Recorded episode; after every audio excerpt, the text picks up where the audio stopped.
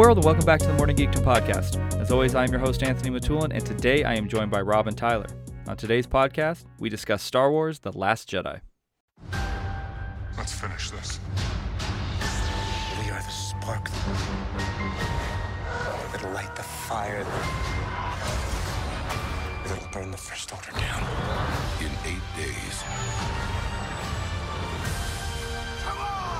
the epic saga continues.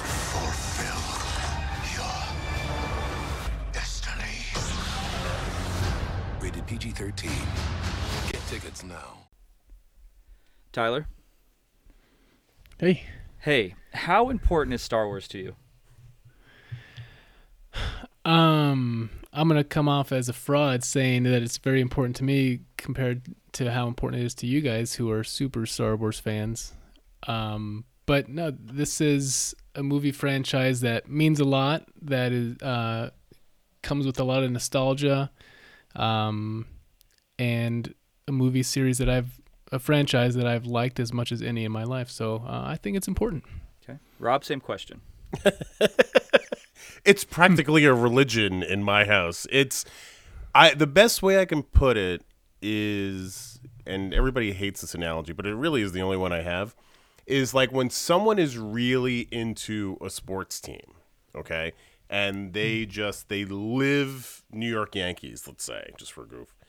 And it's just everywhere they go, everything they have, everything is stamped with New York Yankees. They know their stats, they know this, they know that, blah, blah, blah. Their just world is around the New York Yankees.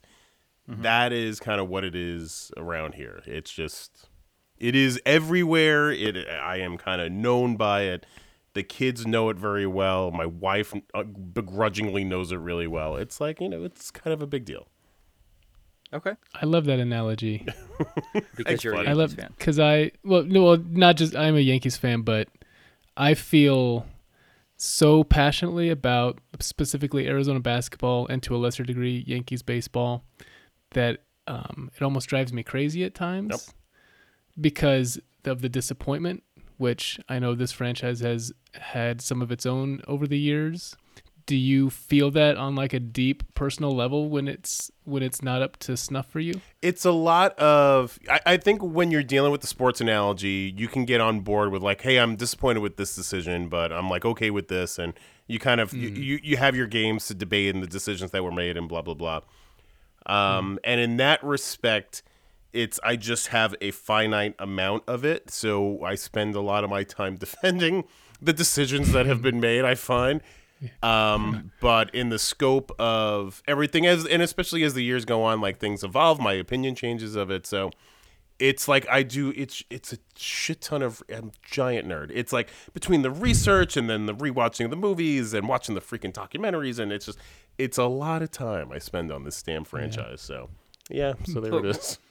Rob, is it fair to say with Star Wars you're a fanboy? Like you are, hey, give me everything and nothing is actually that bad to me and I'm going to defend it because I'm such a fan of Star Wars and I don't necessarily look at it I look at it through what rose-colored glasses, isn't that what they mm-hmm. say? I mean, Yeah. I mean, to me, that's you. Yeah, And that's not a bad thing. It's not a bad thing, and it's and it's a, it's a fair thing. And a lot of my aesthetic is skewed when I'm dealing with Star Wars because there's a lot of things that I'll criticize in other things that are unbelievably apparent in Star Wars. But I still I understand what everybody else is coming from whenever we have the debates. Um, Like I said, I I got sucked into watching um, Attack of the Clones today, and it just kind of like you you just keep watching that movie, and it's just it, it does not get any better. So there's like there are certain things that I'm not necessarily going to sing the gospel of, um, but if they make it, I'm going to watch it. Like I'm locked in on that. That's absolutely true. So S- Star Wars, I would say, is in my top five things that I've spent time on in my life thinking about or consuming. Everything I'm talking about, anything in my entire life, Star Wars is probably top five. So that's Harry Potter. that's your dog. That's your wife. That's your kid.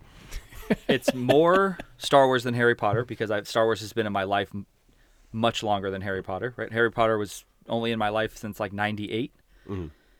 Star Wars has literally been in my life since day one. Um, Yeah, it's it's up there, and everything from watching the films, collecting the toys, reading the magazines, like you said, going to the conventions, everything. Um, so that's why when things like Last Jedi come out and I'm so disappointed in it, it bums me out. But then I also get like aggressively fuck Star Wars because of it, because it's so important to me, and I feel like then it just, yeah, it just bums me out. I think that's What's- closer to the mark of like the most of the fanboys, to be totally honest. Yeah. Tyler? I was just gonna say, like, what what is in that top five? Not that you need to rank like you know. have an exact five, but is that family members included in that? Uh, yeah. wow. Okay. So now I understand the passion. Well, think about it, Tyler. So, I mean, do you spend time of your day pre wife and kids thinking about your mm-hmm. family all day? No, you're Like, right. is your You're father on your mind all day? all day? Li- So, do you're you, you see what I'm saying, though? Like, I would say, honestly, my wife is number one because I've known her for so long.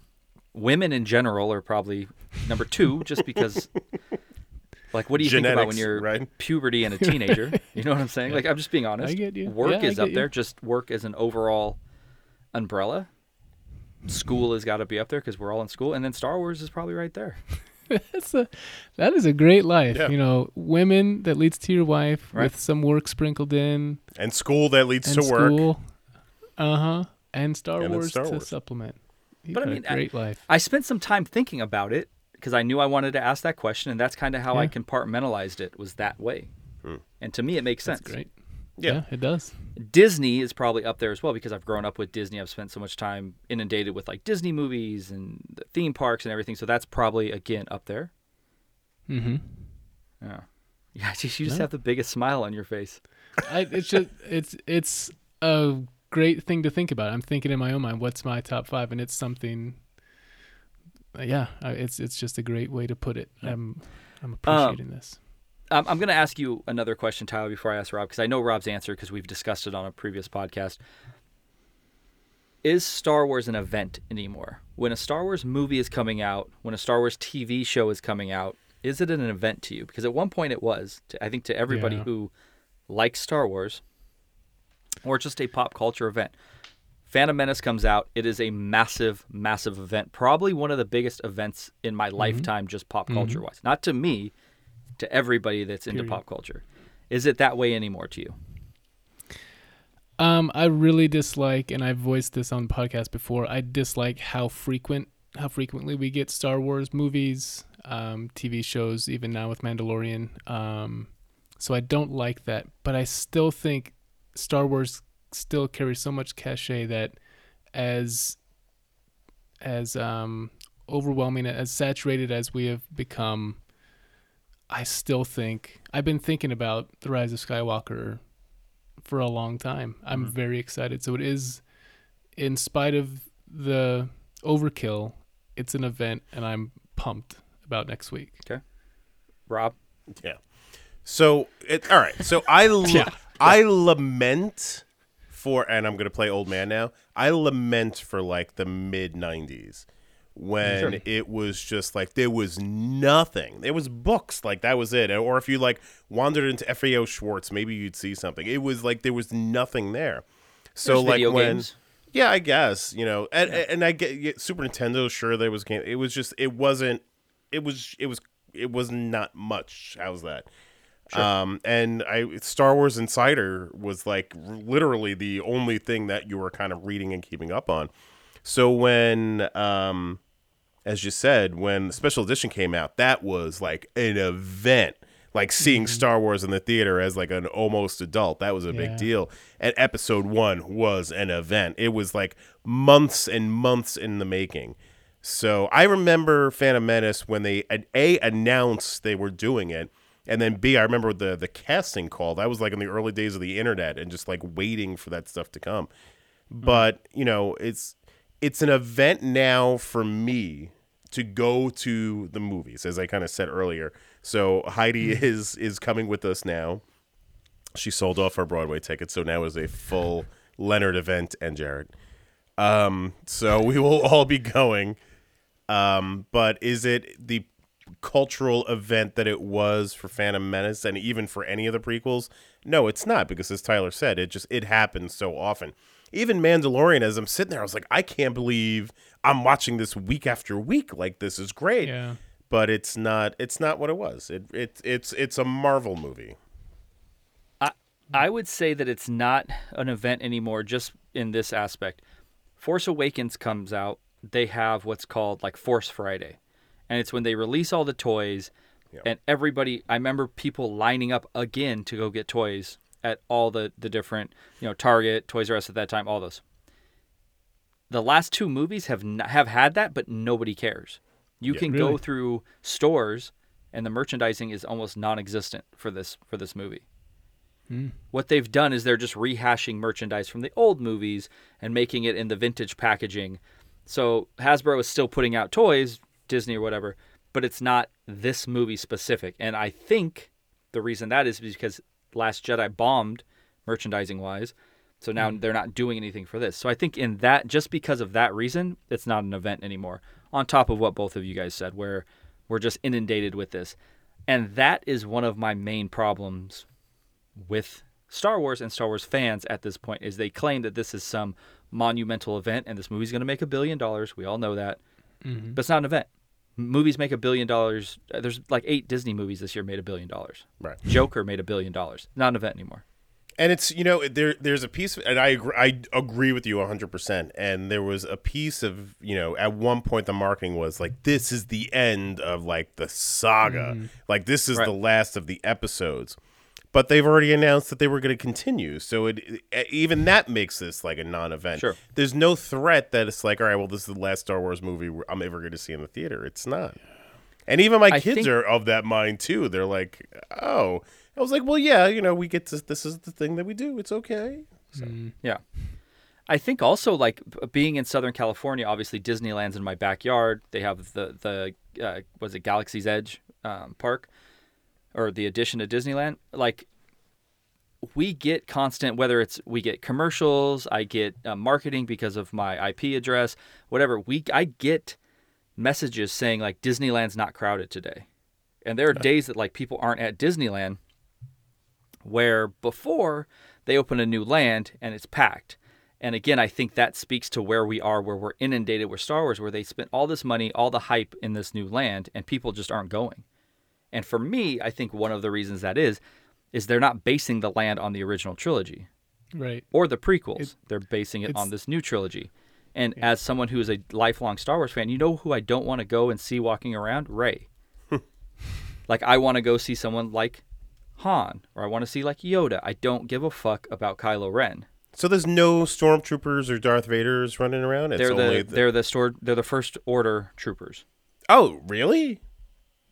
Oh, I didn't know that. I thought it was like all kind of like all generations there. I have not seen pictures of normal stormtroopers. Oh, wow.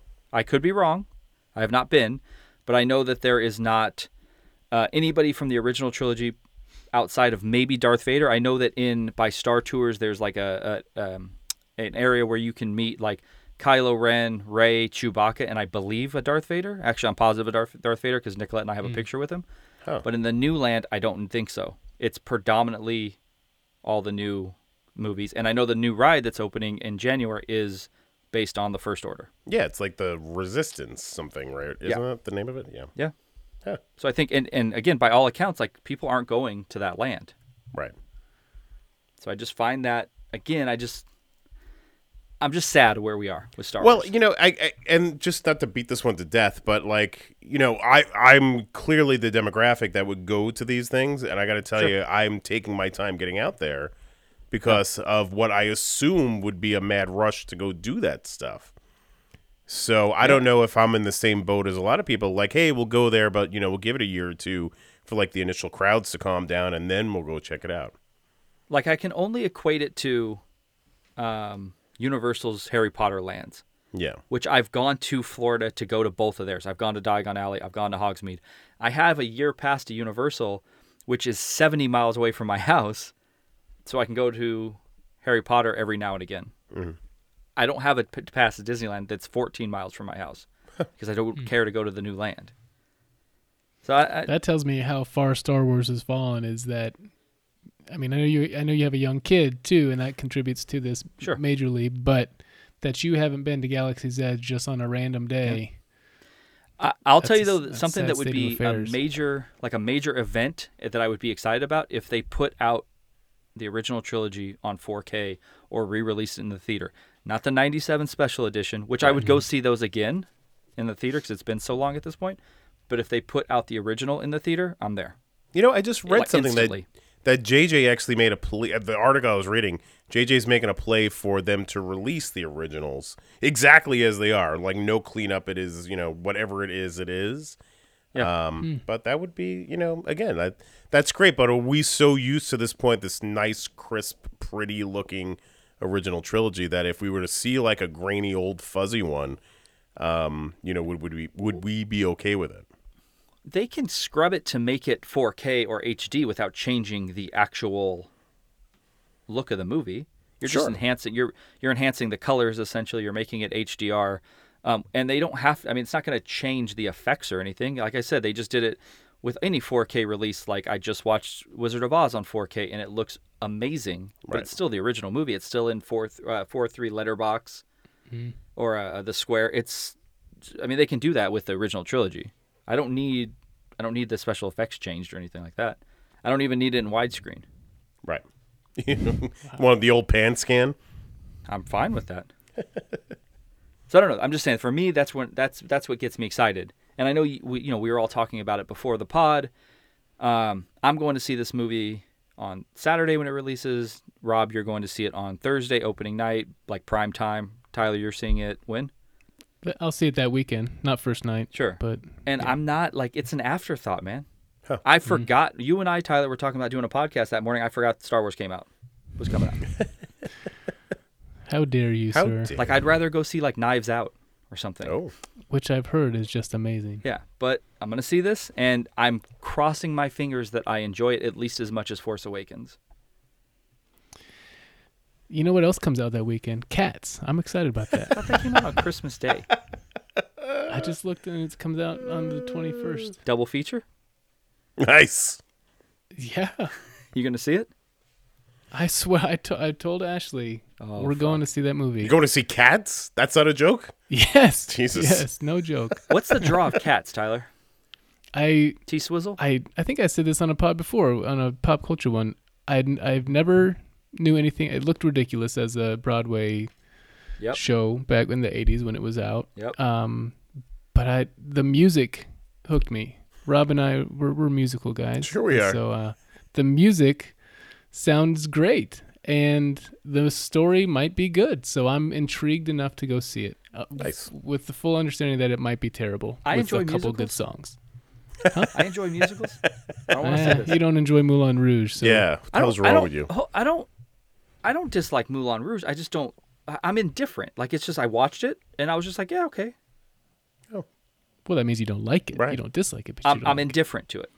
Right. right. Yeah, You don't have there's an plenty- affection okay, for you it. pulled you pulled one musical out. I was like, "Eh."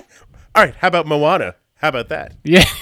I love So Disney there. movies. You could, are, do you consider Disney movies musicals though? Yeah, to a degree. Moana. It's a musical movie. Yeah. Okay, for instance, uh, I very much enjoy like Mary Poppins, like my wife did. I enjoyed the Mary Poppins Returns, Chicago, Sweeney Todd. Like All there's a right. number. Those are all of- musicals. You're getting them. Wizard of Oz. Which is a Have musical. Have you seen yeah. Cats as a musical? What's that, Tyler? Have, have you seen the musical Cats? No, no. I, I'm not a. I, don't, I guess living in California, like I don't see much theater. Mm-hmm. You know, I don't know why. And theater seems really expensive. Always. It is. Yeah. So Eh. I don't know. Eh. All right, let's talk about Last Jedi a little bit Okay. before we get into. You've you've been putting this off for so long. I wondered how long it would take you to actually dig into this movie. again, I we talked about it pre-pod. I'm not going to shit on it. Nobody wants to hear me shit on it. I'm going to give you my critique, but I'm going to be open-minded. I did watch it only for the second time ever a couple days ago. So, before we get into the categories, Rob, arms are crossed. Yeah. Your body language is very negative. Oh, I'm not. I'm, I, was, I was actually trying to relax. Like here, I'm trying to relax. In the Star Wars Skywalker saga, Yeah. okay, which are eight movies gonna be nine. Where does Last Jedi rank for you? Oh, um, three, four. It's in the middle. It's like it's dead center. It's it would be less than Return of the Jedi, but it would be higher than Phantom Menace. So it's right in the middle. Is it above if we- Force Awakens or below or below Force Awakens? As far as my affection for it, yes. Where do it's you below rank Force it Awakens. specifically? Yep. Below Tyler? Force Awakens. I'm writing this down. Um, You want me to read them to you? no, no, no. I got it. Okay. Uh, yeah, it's right in the middle. it's it's right below right below Force Awakens, right above, I guess, Phantom Menace or Revenge of the Sith. Okay, so both- so when you say that, I'm not not in order, but you have A New Hope, Empire, Return of the Jedi ahead of it. Yes, Force and then Awakens. Force Awakens, So it's number five. So fifth, right? For now, Last Jedi might or uh, Rise of Skywalker might be ahead of it. Yep. Okay. And yours? Uh, so if I'm talking about just pure how I feel, not how the movie looks, is made, whatever, how I feel about it, um, it is. So there's eight currently. It's seven Wow. With only Attack of the with Clones only being under what it. being okay. Attack of the Clones is one of the worst movies I've ever seen, hands down. Okay. Yeah. I think we right. all agree on how terrible that movie is. I think uh, on everybody's list, Attack of the Clones will be on the bottom. I think that's fair. Yeah. Right next to like the Christmas special. Uh, Christmas special doesn't count. I said just the Skywalker saga, Slick. I know. I was making a funny. So we Yeah, it call it funny, funny. Is in not- the biz. This is not the podcast to be funny because I'm on like edge. Because I don't know if you're going to be You serious to- or not. So I I'm one million percent. You just told me I was too serious, and now I'm like relax. no, but what I'm saying is like I don't know when you make your comments if I need to like snap or just be like, haha, Rob's being funny. That I also don't know if you're drunk. I've had a beer. mean- I'm okay. Ever since Scrooge, I've, You- I've figured it out. Yes, Tyler. You're the one who needs the alcohol tonight, Anthony. I'm good. I'm good. Okay. Take a couple of Synopsis. shots before we continue. Okay, go ahead. Ready? Rey develops her newly discovered abilities with the guidance of Luke Skywalker, who is unsettled by the strength of her powers. Meanwhile, the Resistance prepares for battle with the First Order. Tyler, if that's not the most convoluted, fucking stupid synopsis I've ever read, I don't know. I don't know what is. Uh, they threw in a meanwhile. Have you which ever- is a first, I think. Meanwhile, Have Yeah. you ever seen a synopsis have a meanwhile in it? Never. Doesn't think it it started out okay. purpose? It defeats the purpose of having like just the synopsis, like a hey, one or Yeah. two sentences. You throw a meanwhile in there, it's like you can't get Yeah. it done in the first sentence. Right. You're right. I feel like they watched the original like title scrolls, the, the crawl, Mm-hmm. and they were like, I need a meanwhile in there. That's true. Yeah, but it it does match the title scroll quite a bit. Rob, it's fine. It's fine. It's fine. is it? I think so. It's nothing that I found offensive. It was fine. It, it gave a good synopsis of what the movie's about. Nothing. We've That's true. we've heard worse ones. We've heard That is better true. ones. It's fine. Also true. All right. Uh, directed by Rian Johnson. Yes, it was.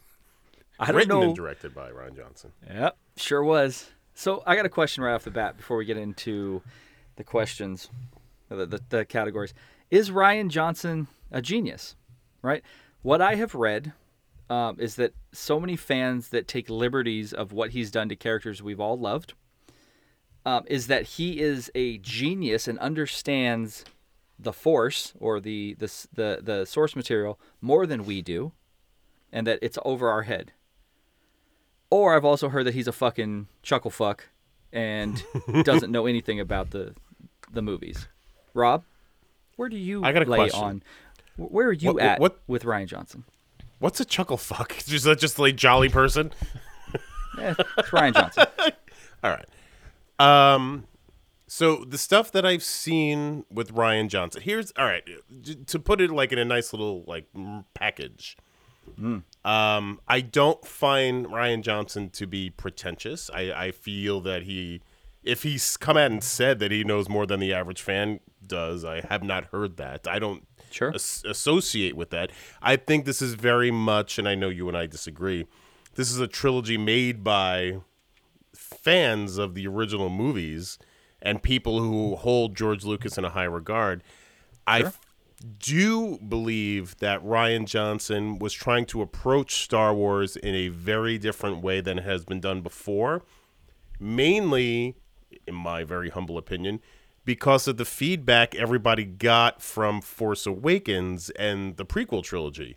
So, and I we I've gone through this particular soapbox before that everyone said like, "Hey, it would be great if we did something different and a little more exciting with these characters, something that we wouldn't expect."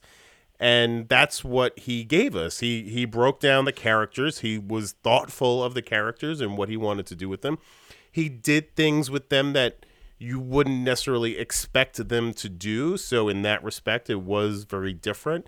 And I think that's why it became so unpalatable for a lot of people because he really took a lot, as you said, a lot of liberties with some characters that we have fundamentally known for so many years that he's just decided, like, hey, this is the way it's going to go. Okay, so let me before you answer the question, Tyler. Let me kind of ask another question to Rob. we have had Luke Skywalker in our life as a character my entire life. Mm-hmm. He has always been like the beacon of hope and redemption, and can see the good in people and what you expect a Jedi to be. Yes. He took the person who is the biggest villain. It's, this is not my opinion. He's the, the, the greatest villain in movie history. Everybody agrees on that. I mean, there's multiple lists. And saw the good in him and turned him. yeah. So you're going to tell me that Rian Johnson, because he thought people were complaining that Force Awakens is a rehash of A New Hope and Empire, he said, I'm going to change a character that we know everything about. We have a beginning, a middle, and what we thought was an end, essentially, of, of Luke Skywalker. I'm going to fundamentally change him to where he becomes, he's going to murder his nephew because he has a glimpse of evil in him. Even though I saw the most evil person in my father, he killed kids, he murdered children. Right? Darth Vader murdered Yeah. children Yes. in Yeesh. Revenge of the Sith. I think you're simplifying it too much. Oh, go ahead. I thought you were How? doing that. How? Here's where This I think you're simplifying it. Sure. Um, it's your abs. Everything you just said was absolutely correct. Last we left Mm-hmm. Luke Skywalker, um, in Return of the Jedi, we got to assume he was like approximately 18 in A New Hope. He was in his like early 20s, and Empire Jedi happened right after. You're like in your early 20s, okay? You have someone who was a beacon of hope through, like literally through those original trilogy movies. and Fast all of the canon. And all of the canon from and in all the canon, sure, sure, 80, all what, of that 83 stuff. till 99. We are greeted with 30, 40 years later, a, a mm-hmm. person who has experience, has been through things, has been through like, you know, a galaxy turn, if we're going to be totally nerdy, a galaxy trying to reset itself and everything that kind of goes along with it. Um, and someone with the burden of trying to revitalize uh, the Jedi, which at the beginning that was his mission, that was his holy mission, it was given to him by Yoda. Um, but I, in the sense of the simplification, we we're, we're forgetting the the like the concept of age and experience and everything that kind of goes along with it. And he, you're absolutely right. He went in there with the thought of you know killing his nephew because he saw all of these dark pieces in him. And yes, he was the forever optimist. I'm gonna you know change my father. Um, but you got to remember, and I don't mean to be shitty, he didn't do it. Like there's a whole sequence that they go into that, how he's just kind of sat there, not in his, you know, like glory, like, hey, I'm gonna get rid of this guy and I'm gonna vanquish evil. He was ashamed that it happened, and he You got don't that. caught and he screwed it all up. You- But- that's what he said. You don't know that. That I don't know that. I just got to go based on what he said. But, But it's, also- it's, let, let me interrupt you because you're expecting me to they could have laid that out in the movie they could have not done it in last jedi and gave us a movie with luke skywalker and explaining what happened to him but what they did was a la end of game of thrones Dany turns from hero to villain in an episode so you're expecting the fans who we've grown up with a character to assume and somehow read between the lines that Luke has dealt with things and now is going to be 180% different person.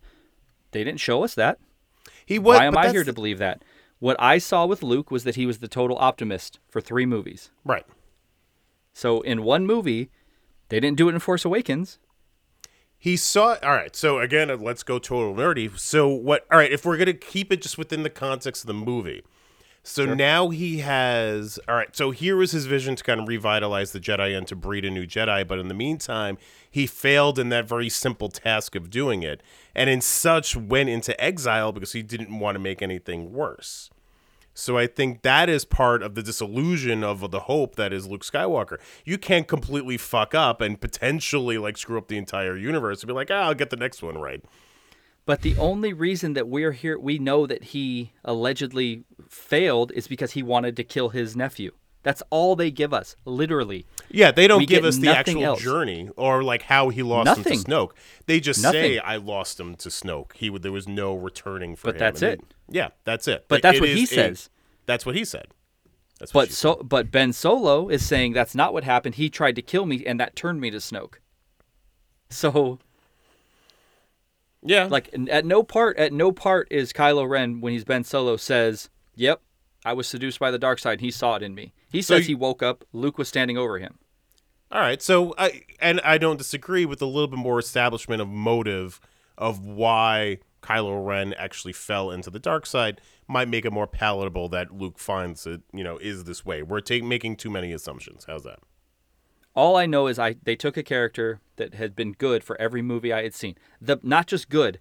He's not Han Solo good. He is the beacon of good. Yeah, And without any explanation, turned him into a terrible person. he's not a terrible person. Why a is he a person. terrible person? He tried to kill his nephew and then refuses to come to the aid of people when they're dying. That doesn't make him a great person. Because he doesn't want to do more worse than he would good. He's the only example he's got here is the fact that he fucked up so royally that this kid is running around blowing up planets.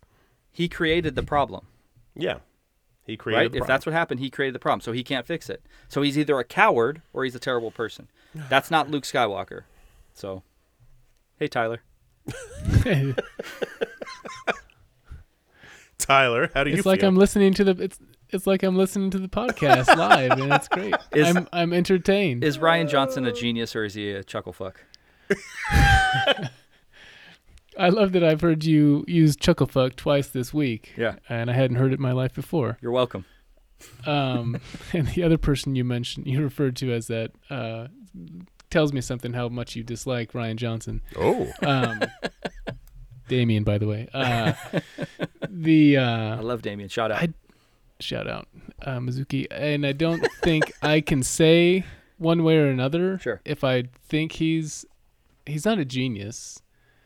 Um, I don't think he ruined the world either, but it was interesting to me to read uh, after watching the movie again Tuesday, um, finding out about for the first time that how Luke's how Mark Hamill felt about and how he openly disliked the treatment of Luke in much the same way you're explaining right now, Anthony. So, um, so that tells me more than anything that he's not. If the person who played Luke uh, and is Luke disliked it and questions all of the decisions that went into how Luke is portrayed in this movie, um, that then pretty much shows you that. Well, I mean, it, it's an opinion, so it's not cut and dry, black and white. But um, seems to me that he he messed up in a big way, and um, this conversation and leading up to this conversation has uh, forced me to, um, I guess, just confront and come to terms with how much this movie is lacking in ways that I hadn't considered before.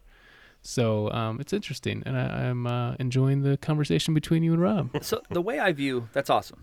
I'm I'm glad you look at it in that way Um, and you looked at what Hamill said, and again, like you said, I don't think because Mark Hamill said it, it's it's the end all be all. But when someone has played that character and pretty much is known only for that character, it I mean, I think it kind of shows you maybe they made there were some missteps.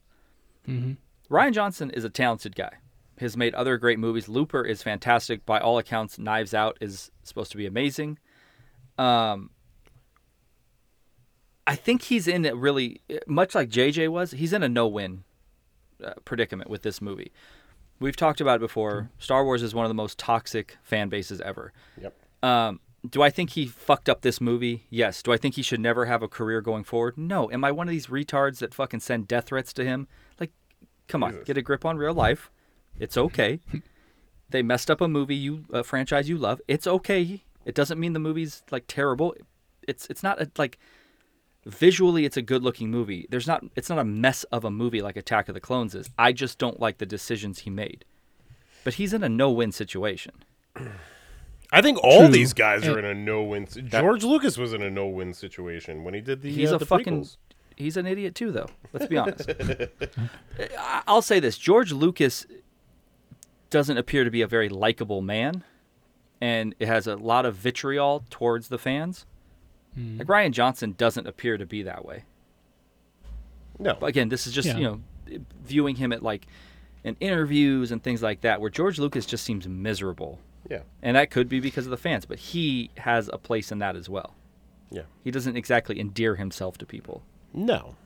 Hey, uh, so I have a question for you, Anthony. A coworker described his feeling. He's a like a Rob level Star Wars fan, Sure. or near that um, level. Um, really, really um, loves the movies. Sure. Read all the books, anything. So, okay, so he described his feelings toward Last Jedi.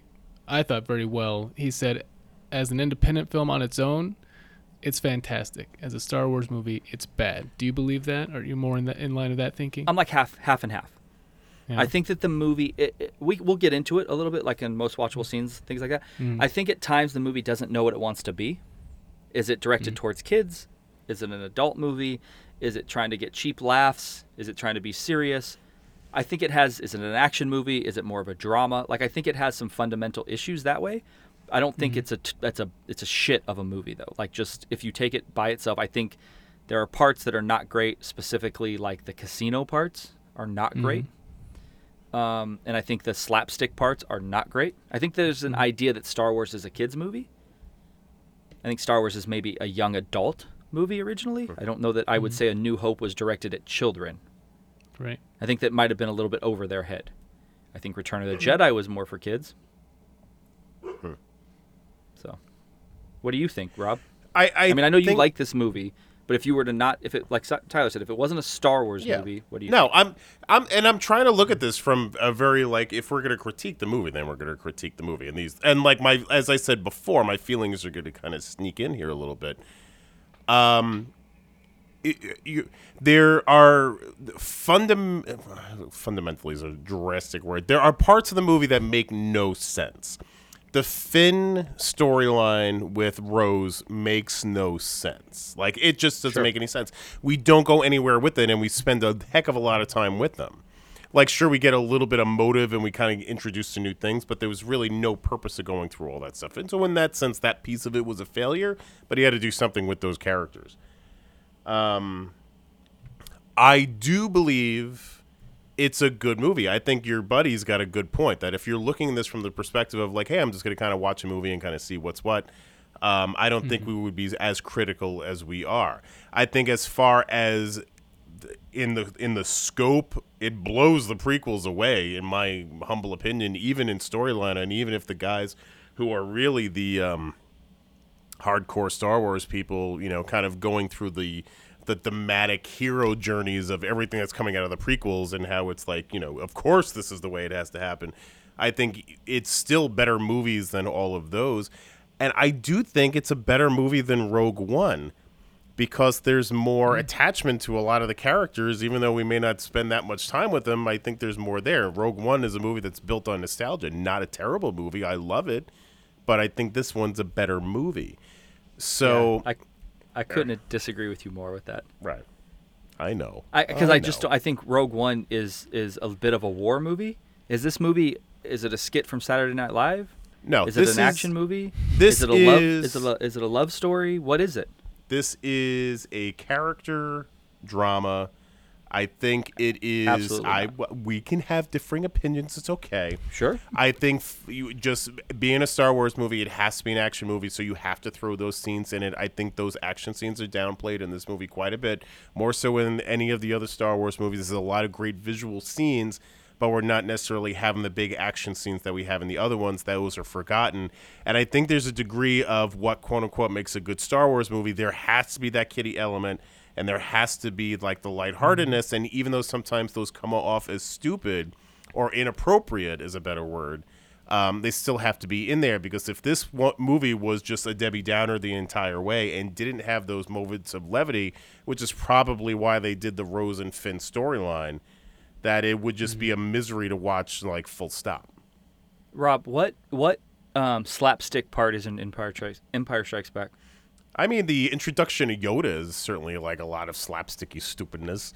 Um, Slapsticky stupidness. Yeah, Like when you first meet Yoda and he's all screaming and yelling and and like all of that stuff, like that's meant to kind of be silly and slapsticky.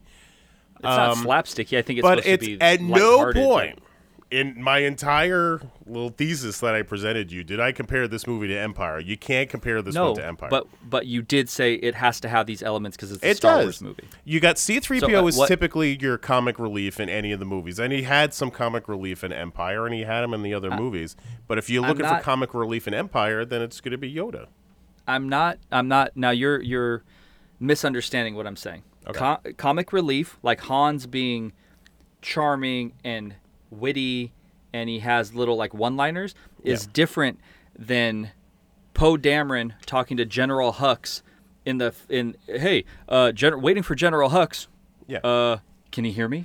Can you Yeah, hear me? no, that's- like, are that's we an example- Spaceballs? of what didn't work in the movie. That's an example of things I will concede that. but that that's did not work. and now that's and that's what I'm saying. You're saying that it has these moments of lightheartedness, yeah, but they're not. They're slapsticky. They're gimmicky. I guess the the Don't you th- God.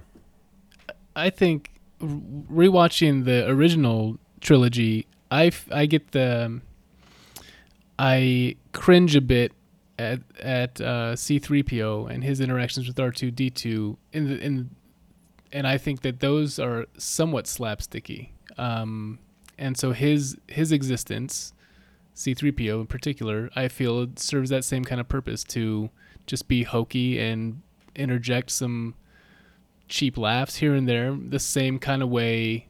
And maybe it's not as bad as Poe Dameron doing the the thing with General Hux, but you get that throughout all of them. So I kind of side with Rob on that. You with with Jar Jar and the Ewoks, there's these little elements, mm-hmm. and Yoda mm-hmm. in, in Empire. So I'm I'm on that I'm on that train. Uh, Like I said, you can take out Ewoks. You can take out Return of the Jedi. That's specifically why I didn't mention that one because I think that is one of the more hokey of the of the group. Right. I don't. I guess I just view C-3PO as maybe some of the stuff falls flat. I guess. Hmm. He's supposed to be a protocol droid. He's dry. He doesn't have a sense of humor, so it's the way people are interacting with him. It's not a forced. What I literally think feels like a like a like a shitty SNL skit. Because at a good way no putting it, point in real, I know this isn't real life, but at no Hmm. point in what we are supposed to think is like a serious movie is General Hux going to be like, "Does he hear me? Well, I don't Yeah. understand what's going on. He's just going to fucking blow him up." Right. So that's what I'm saying is like uh, you can think that like C3PO it doesn't work sometimes, which I've never really felt that, but I under- I can understand what you're saying. Hmm. It's different. It's completely different than than that. like I think they it- make Han Solo in Return of the Jedi a bumbling idiot. Right. Yeah. So that's close to this. Yeah, this is yeah, and it. But I again, I feel like you're picking out like here's this minute of a two and a half hour movie that I think across the board everyone agrees that that didn't work and it was stupid and kind of silly. And although there are other like kind of sillier, goofier moments, I think those moments are a little bit more appropriate. How's that? Yeah, that's fine. I just disagree with it, but uh, it's fine. I think that there are probably four or five moments that make it that are over the top slapsticky that actually take good parts of the movie and then to me ruin those portions. There are, because like, they make it like hokey. They're chuckle to yourself moments. Like some would argue, like that scene that Rey is sitting on the rock and then Luke is hitting her with like the the, the leaf is is a mm-hmm. hokey moment. I mm-hmm. think that's meant to be a levity moment. I think you needed that in that particular thing because you don't Yeah. quite know where the heck this guy is coming from at that point. You kind of need that. I think the Yoda stuff in this one, and I'll get into the Yoda stuff of how I, I don't think it necessarily worked, and I think a pup the puppet had a lot to do with it. Um, I think that stuff didn't work. But the stuff that's happening in the casino, as far as the goofy stuff goes, like I think that's a little bit more quote unquote Star Wars. Hmm. Anyway, so clearly we're not seeing eye to eye. So next question. yeah, I don't even think that was a question. I think we just started talking about it. Yeah, that's okay. All right, movie came out in 2017. Budget of 317 million dollars. Anybody know how much money this movie made? 1.4. Rob? Oh, did it? No, I, I'm I, I a billion easy. I, I can't imagine it's any more or less than that. I'm going to say one to 1.1. 1.3 billion. Oh, there we go. So it almost made a billion dollars over its budget. so it did okay. It did all right. Yeah. yeah. I mean, they're not going to stop making these movies, is the point, right? Right. Rotten Tomatoes. Critics, 91%. Yeah. Does anybody have a guess on what the audience thinks about this movie? Rob. Seventy three. They would love it if it was 73. 73 Forty- would still be considered fresh. Yeah. Tyler? Forty four. 43. Is it Really? really? Good job, That's Tyler. ridiculous. That's ridiculous. That's the is fanboys. That is that is the angry. That is the example of the angry Star Wars guy. That's the that's what it is. That's the shit that I like. And again, I not to and we'll, we'll go back into like, well, it's just part of it. it. It's like, all right, it's if we're looking at it as a movie, if we can like get around like the BS stuff of just like not my star, if we get through all that stuff, fundamentally as a movie, that's not a forty four percent shit. Big Top Pee Wee was higher than forty four percent. You're gonna compare the two. This No, is like that- people well- who are just it's it's I don't think that's a fair representation of what that number really is supposed to be. I think that one's I- BS. I will agree with you. It's not a 43% movie. Right. But you can't compare. You That's the problem. You can't say Big Top Pee Wee was this. They're not. They're not the same movie. So Sure. you can't say Okay. that one should be this percentage and one should. They're. You have to just look at them independently and think about how good they are. That's how I look at these, right? I don't say, well, Big Top Pee Wee was an 80 and this is a better movie because, like, look how stupid Big Top Pee Wee was. That's Right. not like. You just can't do that. Do I think it's a 43%? No. Do I think it's a 91%? No. Fuck no. I've got something. I was gonna save this till later, but you brought up fan reactions to this, so I'm gonna Yeah. uh, plug this in. Um, I spent far too much time reading IMDb reviews, I love it. uh, and I want to read just a few actual quotes from IMDb reviews. Is there is Um, there is there any like prefer like a like a can we preface this at all? Are they like critics? Are they fans? No, these are just these are fans. Perfect. Yeah, these are IMDb users, not critics. Okay. So, um, uh, Luciferian Hollywood elites are now attacking our childhoods. Protest episode nine. I knew I should not have watched this, and yet I did. It showed me that I am stupid and weak. Oh my god. This is this is what happens in a right wing conservative capitalist Whoa, society. There it is. Yeah. wow. Yeah. He's got a Uh, red and hat. My favorite, uh, uh, my favorite was uh, this is a longer one, so bear with me. As a young father, every moment I spend outside of the house without my kid has to be justified. And after about an hour of this garbage, I cannot suppress my conscience anymore, and walked out to go home and spend more time with my oh child. God, give me a fucking break. It's a fucking It- movie. I hid my name on that, right? It doesn't say uh, Anthony. Yeah, I just I guess that was you. I know people Again, who it's- uh, refuse to see this movie because it represents some sort of like feminist agenda. Like, why are there Yeah. so many women in charge? It's like it's there is so much stupidity that is surrounded in the critique of this movie. It's fucking ridiculous. But listen, let's not give those people a voice, right? That, that- Right. Those things are stupid, right? They're just trying to get clicks. They're just trying to get people to quote them, which we just did. Um, you know, this it's again, it's a movie. It's a fucking movie. It's That's what showed me just how how you you nailed it, Rob. Because I mentioned that one person thought this was the problem was the right wing conservative society, and then more people talked about heaps of social justice warrior and feminist political garbage. So both sides see so much bad in this movie that it's uh it's insane. they went insane. SJW. They went SJW. yeah. Wow. SJW. On Star Wars. Social. Social justice. Oh. warrior- social justice. What is it, warrior, Tyler? Yeah. What's that? Say it again. Social justice warrior. Oh. Right? Yeah, yeah, essentially. Uh, on Star, they went they went that way on Star Wars. Shit, man. Yeah, again, I don't. It is what it is, man. Uh, My my my issues are are not that. my issues are other. I have a lot of other issues with the movie, and again, I think it's just. I, I I try to articulate them. I know it can maybe sound as like I'm a like a like a, a fan scorned or something. I just have issues, much like I do with the movie It, where they take uh, source material or characters that I love and fundamentally change them. It bothers me, but I'm not going to go write some fucking crazy internet, you know, right wing conservative, took time away from my family. Fuck you, Rian Johnson. I hope you That's die. Like that's not going to happen. Yeah. That's fucking. You're just gonna host a two-hour podcast about it. I'm talking to my friends about a movie that they Yeah. like quite a bit, and we're having a healthy just conversation. right. We are. Let's get in. But that But fucking guy to say like off. I just killed two hours instead of spending it with my family. Fuck you. That's ridiculous. Like if it was really that big of a deal, why you in the movie theater to begin with? You should be at home. I mean, I mean, there was a part of me that you know. I, again, I've told this story. I saw this when we were on vacation in Florida, going to uh, to, to Disney World and Universal, and there was a part of me after it was like, hey, maybe we should have just went to see, you know, not gone and saw a movie, any movie. We should have just continued our time at Universal. Yeah. Um, but I mean, it wasn't because it was this movie specifically. It's probably added to it a little bit, but it, in retrospect, like going to see any movie was probably not a good use of time at that point. sure. It was hot though, you know. It was like 90 in, in December. I'm like, what the fuck? So- Let's go get out of the heat. Hmm. Right. See, one way or another, if you're watching that or Human Centipede, what the hell's the difference? You're in air conditioning for a couple hours. I don't think Human Centipede had like a theatrical big release. You know what I mean. You mentioned that movie like semi often. How come? Because I've seen that movie. That's why I didn't. I'm, I have not seen I- any of the subsequent sequels, but I saw that movie and that left its mark. I mean, I've seen a lot of movies. I don't bring up randomly hu- Human I imagine that movie scars you Yeah. like no other, so I get it why he keeps bringing it up. Faces of Death. Most watchable scene. Got it.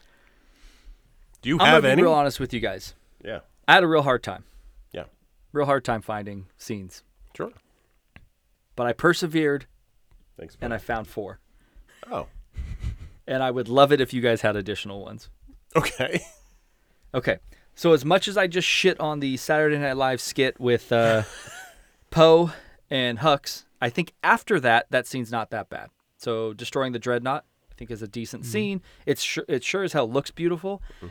Mm. but it's 2019 and this is a 317 million dollar movie. Should it not look beautiful?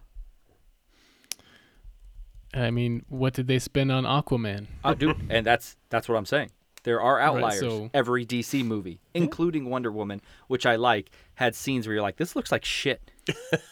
so no, the answer to that question is no. Not it should not automatically look beautiful. So this this is a big plus for this movie for looking as beautiful as it does. The reasonable expectation in 2017 when this came out is they should, yes, Should be a good looking movie. Yes, so. I agree. especially when it's ILM. Right. Like these are the fucking they created the special effects. They're the guys. Right. All it's right. a good scene. Anyways, destroying the dreadnought, eh, good scene, right? Enjoyable scene. I I like Oscar Isaacs quite a bit as an actor. So anytime he's in these movies, I'm I'm in. The only scene that I love in this movie, there's only one, and it's when Luke enters the Millennium Falcon. Mm. And I think it's shot beautifully. I think the silhouette of him in the cloak works every single time. I think when he reunites with R2D2 is a cool scene, and then when she when he's like, "I'm not coming back. I wish you could understand," and then it plays the fucking "Help Me Obi Wan Kenobi" hologram. Best scene of the movie. Love it. Like I love that scene. Uh, Rey trains with the trains with the lightsaber. I think again is a visually mm-hmm. cool looking shot, mm-hmm. cool scene. But this is one of the scenes that I love. And then it turns to slapstick. She cuts off the fucking rock and it hits the the breaks the huts, and they're just like whatever the fuck that they gets a do. laugh. They got that. That was good. That was good. I don't think it was good. Didn't I break think the You take that scene on its own. It broke the wheelbarrow. Not to Okay. correct you. yeah. But but I think that if they they just don't, uh, we've already had the interaction with whatever those aliens were. Like I'm good. Just have like a serious scene. It's not even serious. Just scene have a its visually it's beautiful, but then I'm saying it ends. That's why it's in my scenes because I still like how it looks. Yeah. Okay. And then Kylo kills Snoke. I think is a cool scene. I think that that again one of the strong performances of the movie is Andy Serkis, much like every single Andy Serkis movie. I think that I was a little overzealous with loving how much uh, liking that scene, the fight scene um, in particular. Originally, I think watching it again, you can kind of see, you know, maybe Adam Driver and Daisy Ridley aren't as talented as the people they're fighting, and you can see them hesitating quite a bit. But it still is visually a pretty good looking fight scene, especially when you compare it to you know, A New Hope, which has maybe the worst fight scene ever between Alec Guinness and uh, who is it? Bob Anderson. Dave Prowse. Bob Anderson wasn't in that first suit. No, just Emp- no. Just Bob Empire. Anderson was Empire and Jedi. Yeah, it was Dave Prowse. in the All right. suit. So those are my four scenes. Rob, for the love of God, I hope you have some more. Shit, yeah, I do. Um, Let's hear them. So I'll start with um, early on. It's um, S- Kylo Ren goes in there to talk to Snoke. Um, he's still got the helmet at this point.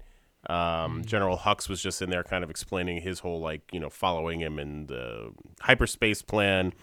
And they have like a little interaction and almost have like a little um, kind of like master student moment. And Kylo Ren actually gets scolded there a little bit. Sure. I think where you and I are going to see a very much eye to eye is Andy Serkis on this thing, because I do, you know, not to reveal anything for later, but I think he is um, a big positive in this movie, and he does do a lot of really nice work in this. So that whole scene, I, I like that whole scene between um, him going in, him submitting, taking the helmet off, him being scolded for it, and just kind of like that interaction. I think that worked. Um, I and this is going to make your brain explode. Um, I really enjoyed the Luke versus Kylo scene at the end, the actual non lightsaber lightsaber fight. I think there's a lot of stuff that's going on there. I think it's shot beautifully. It- Visually, it's amazing. I think thematically, it works. I think the actors are like tuned in. Um, everything there works, and we could debate how it ends, but that whole sequence uh, between where it's kind of getting its um, its references from, and and how very much it feels like samurai, and and you know kind of callbacks to old samurai samurai movies, all that stuff works. So I really like that scene. But the scene that gets me every single time is the um, when Luke walks in um, to where Leia is sitting, and they have their like little bit of interaction that they have, and then you know how much she's like, I I really appreciate you being here at the end, and they have that almost mm. goodbye scene together. I I don't know what it is about it. Obviously, I know what it is. It's the nostalgia part of it. You know what it is. I know exactly what it is. But it is a it's beautiful scene, it's beautifully shot. It's I get real emotional with that. So that is my standout scene in the movie. Hands down. Tyler. I really like that scene and I love what that scene could have been, but to Anthony's point about the humor taking me out of the moment when Leia says, I know what you're going to say, I change my hair. And it just killed it for me. Makes me giggle. It killed it for me the first time and this time, and I just wish that wasn't there because there's so much there. It's so poignant. I'm locked in, and then they just got to be funny. Um, and there were I, I'm on board with the whole you know the the humor here in this movie. Um, it's too much. They're trying too hard. I don't want Star Wars to be this funny. It feels like I've I've heard people explain they're trying to be Marvel in this way, where Marvel really um, excelled at that in you know inserting humor into these action movies. Uh, it felt like they were trying to get some of that uh, for themselves, but um, anyway, I love that scene. I wish I wish that line weren't there, so it would be um, so I could enjoy it as much as you do. I'm glad you did. Um, I really love the Rey lightsaber training scene. I was just, especially the shot from underneath, looking at you see just her silhouette with the sky above. Great shot. Uh, I love. Um, I also like the way of the the dreadnought being taken out with the cascade of the bombs from the bombardier. Um, Nice. that was really well done. And uh, what's some? Oh, I have it here in front of me. I don't know. Why I'm trying to think. um, the the Snoke fight scene when when Kylo Ren kills Snoke and the subsequent fight I thought was really great. And um, that pretty much sums it up. What's your favorite scene? I'm gonna go with the fight the the Snoke fight scene. I thought that was uh, just awesome. Awesome. All right. I'm gonna go with Yeah. the uh, Luke enters the Falcon. Hmm? Yeah. that's the best. I think that for me, I know we talked about it. Uh, I don't know if it was on a different pod or off, you know, pre-recording or what. I, I think that a major problem I have, and this this could be with the with the Luke and Leia. I agree with Tyler. It turns to the humor doesn't work. I, I don't care about any of the new characters, Hmm. and I think that Not could that could that's part of the reason that I don't care for the new trilogy. I don't give a shit about Rey. Mhm. I don't give a shit about Kylo Ren. I like Oscar Isaacs. I don't care about Poe. I can't stand Finn. So I don't. I think that that hurts the movie for me. And then you have these scenes with Carrie Fisher and God rest Carrie Fisher. You know, God rest her soul. Everything. She's pretty bad in these movies. I can't. She sounds like she has a hmm. fucking mouthful of marbles. Like her dent her dentures are like not are loose or something. It's really hard for me to understand what she's saying. She's just an older woman, man. Mm-hmm. No. I think that there are, you know, obviously she had a lot of miles. There's, she had gone through a lot mm-hmm. in her life. Yeah. Like maybe that caught up to her in the way her face worked. Yeah. Um, where I think, you know, I think I think Harrison Ford in the in the in the last movie in Force Awakens was was decent. Mhm. You know, I've never thought Mark Hamill was much of an actor, so you know, I don't I don't know. I think that that kind of hurts me hurts how I feel about the movie. Like it doesn't lend itself to it cuz I really just don't care about any of the new characters. Rob, I- you I mean as as a as the the biggest Star Wars fan here, do you Right. like any of the new characters? do I like any of the new characters? That's a, it's, and I wish I could just be like, yeah, of course, because if we went back to even the prequels, like, do you like the characters the prequels? The, the answer is yes. I, I really liked Obi Wan, and I liked how that character was being played. Do I like any of these characters? Um, the one I like the most is Rey, but I can't. I wouldn't be able to give you a, a good reason why, other than she's our our hero is kind of going through the hero's journey. Um, a lot of people like speak negatively of Finn, and I think it's just how that guy is written. There's really nothing to kind of like. There's no endearing quality of that character because he always kind of starts off a little shitty, and he has like some sort of moment. He's got a couple of like these things that he just kind of comes through, and it's like, eh. So like, I think Finn always falls flat. Hopefully, they do something with him in the new one. And I'm with you. I like Oscar Isaac as a, a, a uh, excuse me, Oscar Isaac as an actor, um, but I don't really have any particular affection for Finn either. Like, if anything, of like the new Poe. bunch, I like the droid the most. So it's yeah, yeah, this is not this is not about the actors per se because majority of these actors have been in other things that I've liked. Oh, and yeah. they're all with- with the exception of Daisy Ridley, who just really hasn't been in much. Everybody else has been in things that I've liked, including John Boyega. yeah. So it's not the actors; it has nothing to do with Yeah, it's the characters. It's absolutely the characters. And like I said, it's the the only one I have mild affection for is going to be um is going to be Rey. If not like Kylo Ren. Kylo Ren I think is an interesting character how they're writing him. I don't particularly agree with I like Adam Driver. I like Adam Driver as Kylo Ren, but I don't know if there isn't a better option to put somebody in there um, besides Adam Driver. He's always kind of like he never quite fit for me. So that's just me, but yeah, I'm you're with right. you. Ky- uh, Kylo is the only character that I find mildly interesting. Mm-hmm. Tyler, I like both Rey and Kylo Ren uh, quite a bit, um, but I do think they've made some bad choices in getting people to identify and and uh, uh, really enjoy these characters. Particularly, you see Finn meet Rey for the first time in the last moment of this movie. So these three main characters for the uh, um, Resistance are Finn, Rey, and Poe, and they're almost never together. Yeah. Whereas in the first trilogy, you have Leia, Luke, and Han are with each other, and they doing everything uh, the entire time, and so you view them as you know a trio, and Right. that makes you build affection for each of them individually and collectively, and so that's that's missing here, and I think that's a big misstep. That that's probably why we don't really love these characters anywhere near as much, or at least partly why. So that's a bummer. Yeah. I I agree. agree. I agree. Um, new category just for this pod, but it will go into all the pods going forward, all the long form discussions. But it was inspired by this, by this movie. Cool. You guys do not have this, so I'm sure once I mm-hmm. say it, you can think of some things. And it's simply mm-hmm. what the fuck moment. And it can be a what the fuck moment in a good way. It can be a what the fuck moment in a bad way. It can be a you're surprised. Mm-hmm. Any way you want to interpret this. So I have four. Okay. and I have I have Luke throws away the lightsaber. yeah. Uh, Mary Poppins, Princess Leia. Poe on SNL? Question mark. and Luke tries to kill defenseless Ben. And then under it, I have ruined the character. Um,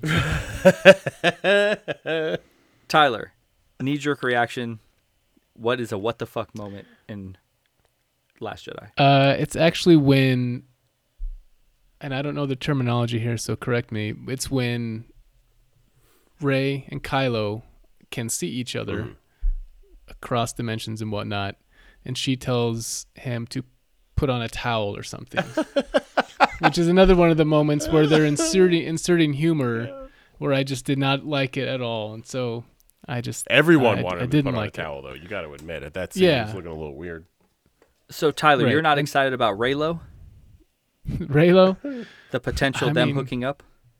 Ooh. That I, I'm not against that, but it was the what the fuck is when you see him turn around slowly without his shirt on, and that was my what? The, why is this happening? Okay. So I didn't enjoy that. Rob?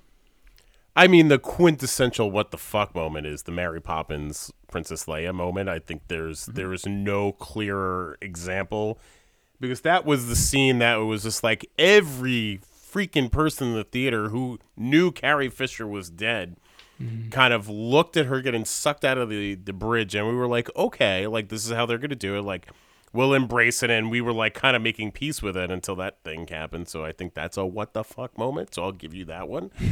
Um, but my if I'm gonna use this as a positive, um, and use a what the fuck as like a kind of moment of awe, it is the uh the scene that they take the ship into hyperdrive and like take out all the star destroyers at one. Oh yeah, I think that is a.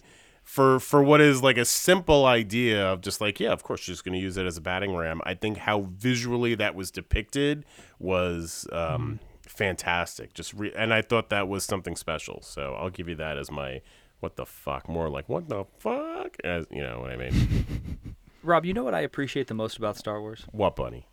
Is that it made us friends. I'm being dead serious. It brought us together as It friends. did bring us together, absolutely, one hundred percent. Without Star Wars, What- we don't have you and me. what shows it's either the difference in personality between you, I, you and I, or the level of fandom, which I don't think that because I think we're close to levels of equal fandom. I think you just like stuff more than I do. Mm-hmm. Um, you know, clearly That's true. That's basement. absolutely true. Um, the fact that you're so like the what the fuck moment is like the good Right. of blowing up the and not Mary Poppins Right. or Luke throwing the lightsaber. That just shows like I, either how much more optimistic you are and pessimistic I am, or just how you're able to just like spoon feed me fucking Star Wars. Like I'll take it all, and I'm like, nah, I'm good. it's you know it's not it's an easy life. of it. It's like the Mary Poppins scene is ridiculous. Like I think we can all agree that's ridiculous. Understatement of the fucking year. Yeah. The um the Luke throwing the lightsaber moment. I remember it vividly as I was watching it because you had all those years between the end of 7 and the beginning of this. So I'm with you on that of like as far as disappointment goes. Um and yeah, I guess that is that is a good example of a what the fuck moment, but you know, Let's let's look at the positives. For me, it's it's definitely that. It's the lightsaber because I literally looked at my wife and I go, "Are you fucking kidding me?" Like I've said multiple times while in the movie theater. Yeah. Um, the Mary Poppins moment is just one of the worst planned out scenes in all of movie history for the reason you said, especially. I mean, Carrie Fisher's passed away at that point. Yeah. And then you take a character who has shown no force abilities, with the exception of in a in a minimal scene at the end of Empire Strikes Back in 19 what 81, 1980. 1980, to show that she can talk to her brother, Yep. eh, but now she can get blown the fuck up, be in Survive outer the space, coldness of space. Yeah. and then be sucked back in because she's force sensitive, even though they've really never set that up. Yep. Yep. Exact. Yep. Yep. That's yep. Tyler, did you give your what the fuck moment? I did, yeah. Okay. It was it was Kylo with his with his right. towel off. with his with his pepperoni nipples. But I'm gonna t- I'm gonna put a positive spin. I like the way Rob came Thanks, back buddy. and looked at the glass half Yeah. full type of what the fuck. yeah. Um, that the moment he said, I, I like that. But I also I was um I l- really liked the moment where Rey separated the rocks and got everyone from the resistance out. She had the boulders. That was a, a fantastic moment, and that was a whoa, holy shit type of moment for me. Yeah, and that's one of the mo- parts in the movie. The idea of it's cool. I think it didn't look great. Like I think the effects looked pretty. I mean, how you? It's it's what it's going to look like, I guess. Obviously, they're not real Yeah. rocks. I think that mo- looked the most CGI, but the idea of it was pretty cool. Yeah. Uh, standout performance.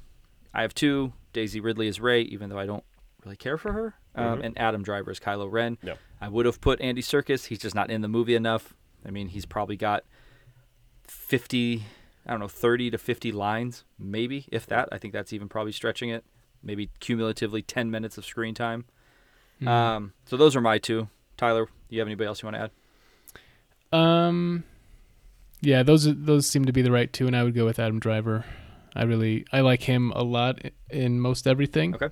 and I, I like him as this character quite a bit, so he's my choice. All right. Rob? Yep, I give it to Adam Driver. He's the one that's kind of like he's the standout performance. He's the one that's kind of like captivating when he's on screen. I think um, Mark Hamill has a degree of it, but he's just not quite talented enough to get this. Um, But I think Adam Driver is gonna take the standout performance. All right. Worst performance. I got some people. performance. I, I know a lot of times we don't have anybody for this. Yeah. I do. So I have Mark Hamill as Luke Skywalker. I don't. Th- I think the performance is pretty terrible. I think especially what really caught me in this watching it a second time is is Mark Hamill's crazy like over the top facial expressions. like I feel like I'm watching him do a uh, a voiceover work for the Joker, and he's like, I just got to dial up the eyebrows and everything, Yeah. especially when he's going to kill Ben. Yeah, It's a yeah. lot. Um, Yep. Benicio del Toro is DJ. He can get the fuck off my screen. Can't stand him in this movie. Wow. Terrible for an actor who's fantastic. And then uh, Rian Johnson. Okay. I know he's not not performing per se, but uh, he's the reason they gave all these performances because he wrote and directed it. So, Rob, I mean, I'm with you with Benicio del Toro. I think he is kind of like stupid in this movie. Um, but I'll I, I don't find John Boyega as a particularly good actor. Um, I don't think he's good in these movies. So I would give worse performance to either him or Benicio del Toro. okay. Have you seen Attack of the Block? No, I have not seen any other movies with this guy in it. To be totally honest, Fair enough. You didn't see Detroit, the Nope. movie he was in about the riots in Detroit. Okay. Tyler. Um, that reminds me, I've been wanting to, been meaning to get around to Attack the Block for the last twelve years. That's okay. Someday. um, I've heard it's really good, it's fantastic. but I really like Domhnall Gleeson. I absolutely hate Domhnall Gleeson in these movies as General Hux. Um, it's it's his tone of voice as much as anything. oh yeah. and like, you can be a smarmy, murderous piece of shit and not sound the way that he sounds. Like a Bond villain from the 60s? Mm-hmm. Yeah, just terrible. Like and he from should like he should be doing this? Mm-hmm. yeah, Like twirling the ends exactly. of his, his mustache?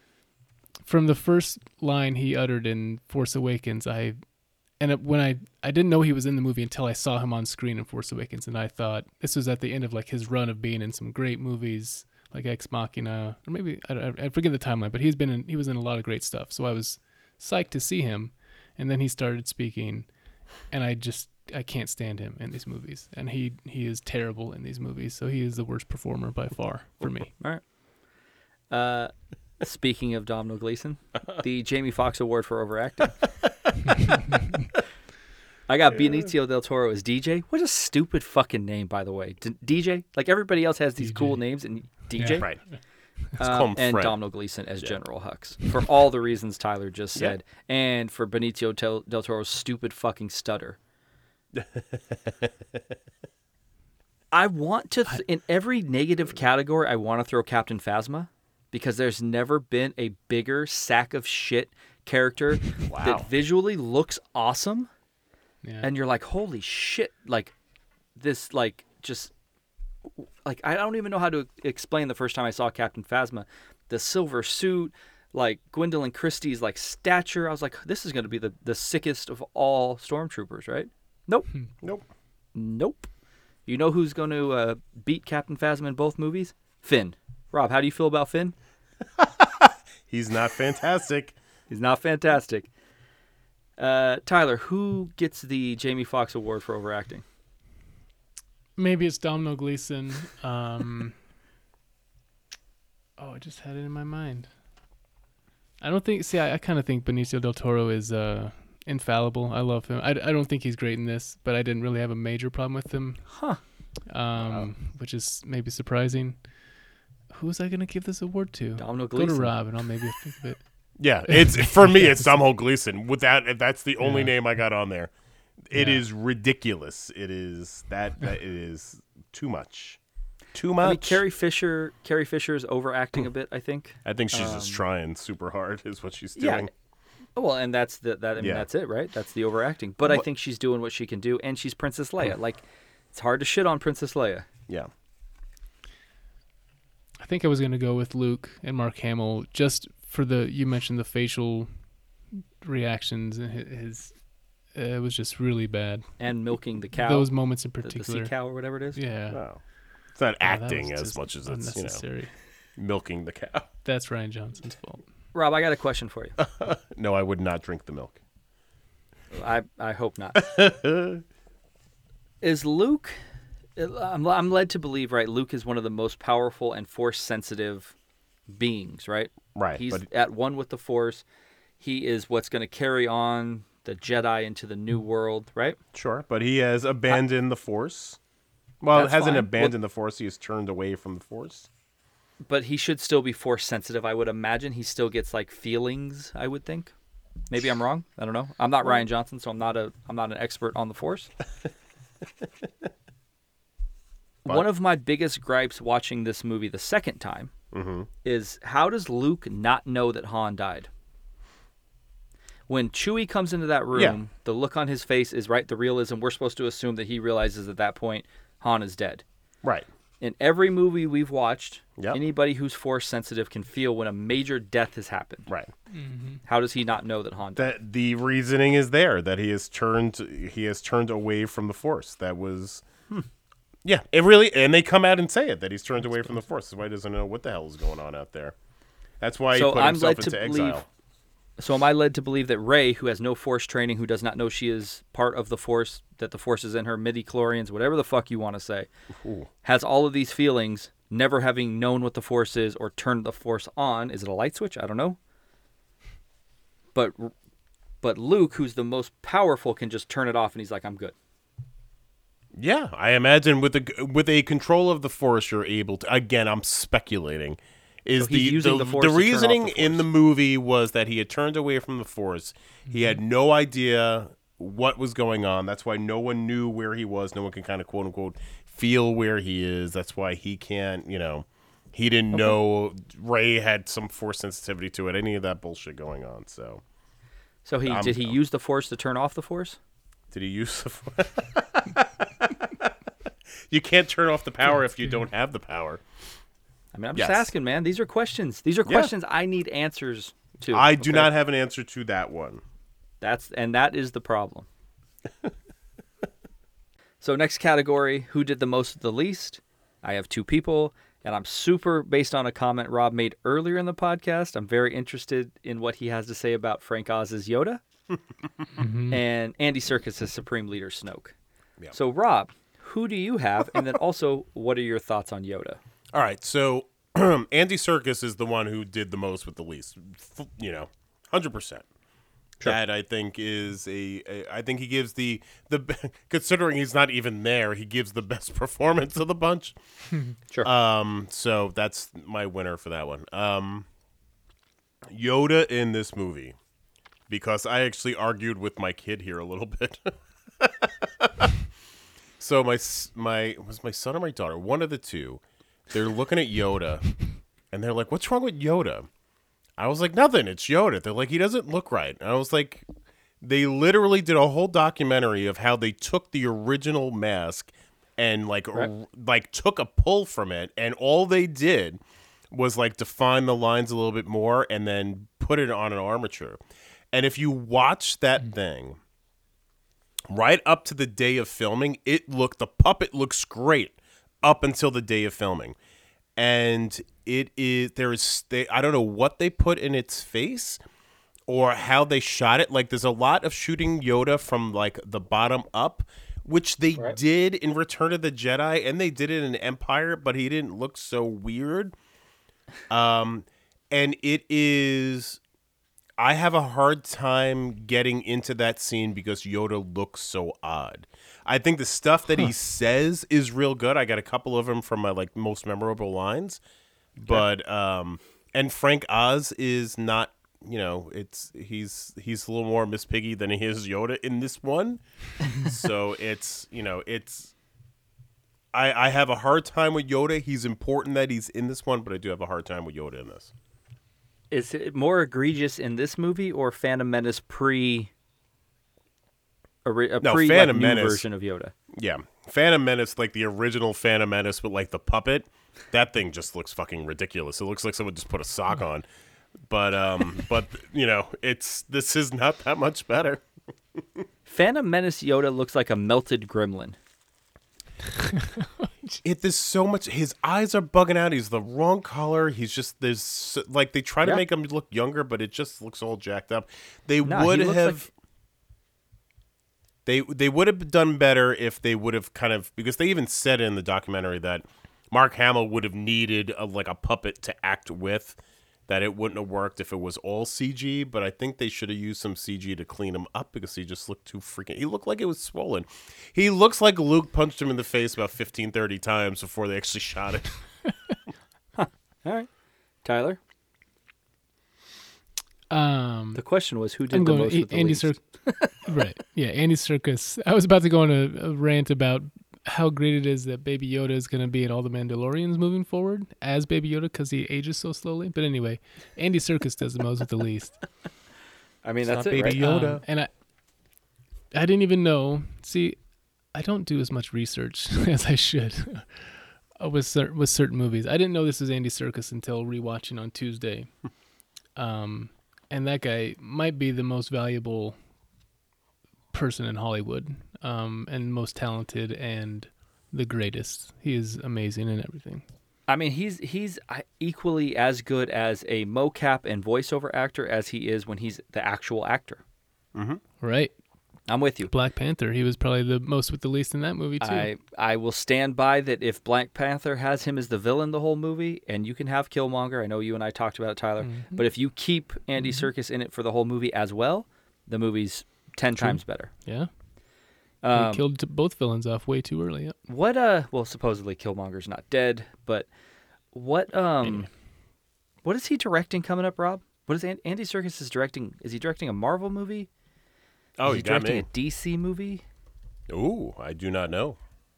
He's directing something. I'll look Obviously it he's going to be in the new Batman as Alfred, right? Yep. But I thought he was directing something. All right. Next category. Venom two. That's what it is. Venom Oh 2. shit, that is what it is. Yep. Good job, Tyler. Good call, Um, Ty. Thank you. Next category. Does this still hold up? I don't have anything because I don't think any. It's this movie is two years old, so there's nothing that's like Right. over the top. You know, technology still looks the same. The effects look the same. Obviously, it's not supposed to be real life, so cell phones, things like that. So I don't have anything that is like really egregious to me. Tyler or Yeah. Rob? Yeah. Okay. Yeah, no, and it- then I have. Go ahead. no. It just it doesn't work for this particular movie. It's too new. Exactly. And then I have this does still hold up. Um, I think it's just the film how it looks. Again, we all talked about it. It still looks really good, even Right. though, which I always find hard to believe because a lot of this movie is shot on green screen.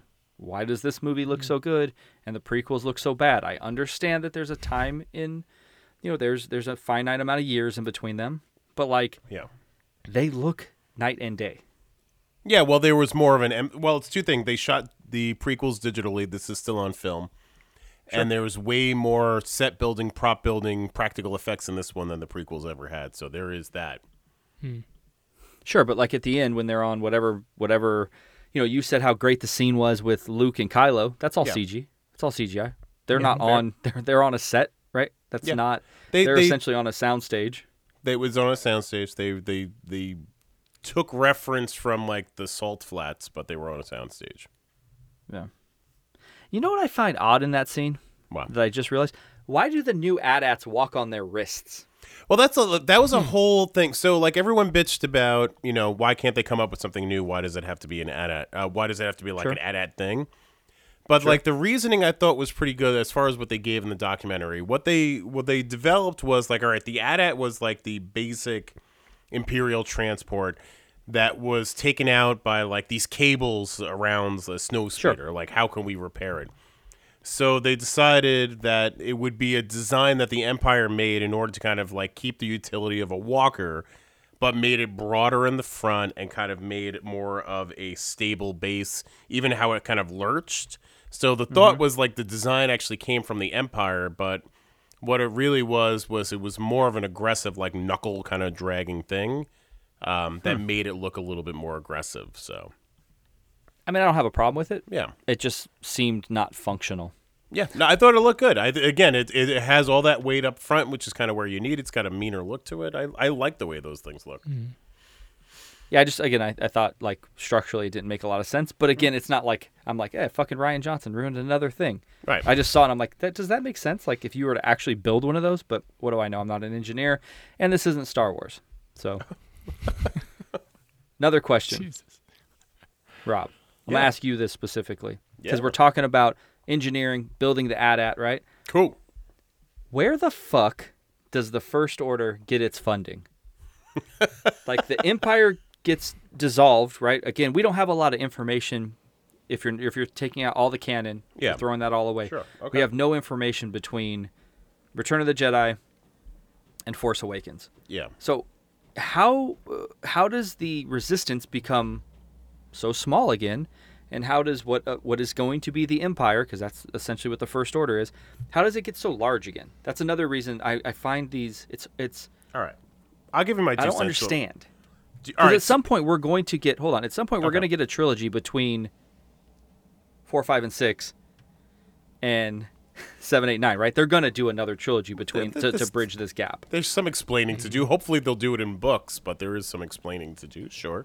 No, Disney had great canon that they could have taken a lot of those storylines and pushed them into films, but they decided not to. Yeah. So they've already wiped all of that out. Yeah. All right. So what happened? My two cents. Yeah. Based on the movies, taking the books out of it completely. Sure. if we're looking at the end of Return of the Jedi, all right, you you you have the explosion of the Death Star, right, and you have the crippling of the Empire because you've taken out most of its you know power, which is the Emperor and blah blah blah blah. But I mean, the Empire still exists; all those resources are still there. So if anything, it's not so much the funding as much as it's the you know snatching of resources or just like depleting whole areas out of like stuff in order to make all this shit. I imagine where all that stuff coming from. That's where Starkiller Base came from, and it's just um, still military intact, taking over these whole things. I think the resistance looks so small um, because in seven they blew up the planet, the, the the capital planet of the New Republic. So right now we're just kind of dealing with, and this the whole theme of the whole movie was the spark to light the rebellion and blah blah blah whatever it is. Um, so we're just kind of dealing with like the last handful of what is left of that military base, presuming that um, all of the events of episode eight actually inspires people to you know join the resistance. I think is what So they're I going get- for. I get what you're saying that just because you kill the emperor, that, that Yeah. doesn't mean the infrastructure is completely down, right? Right. But what they show in the new the special editions is each planet essentially being overthrown, right? They show Coruscant being overthrown. Mm-hmm. Yep. They're pulling down the emperor. So they lead you to believe that there is a full revolution. Yeah. And I mean, it, the it's revolution usually ends with the people winning.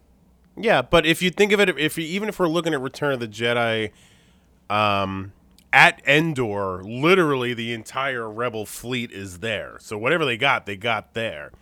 So even though like the people are, you know, celebrating that there's the downfall of the Empire, the death of the Emperor, or whatever, you're still having all of that military is still out there floating in, you know, middle of nowhere. Someone's got to take over for all that stuff. That's true. That's true. I guess I just assume because when the people revolt and they overthrow a dictatorship, you know, Yeah. most of the times they win. Yep. And in this case, they show them literally in Coruscant, the capital of the universe, Yeah.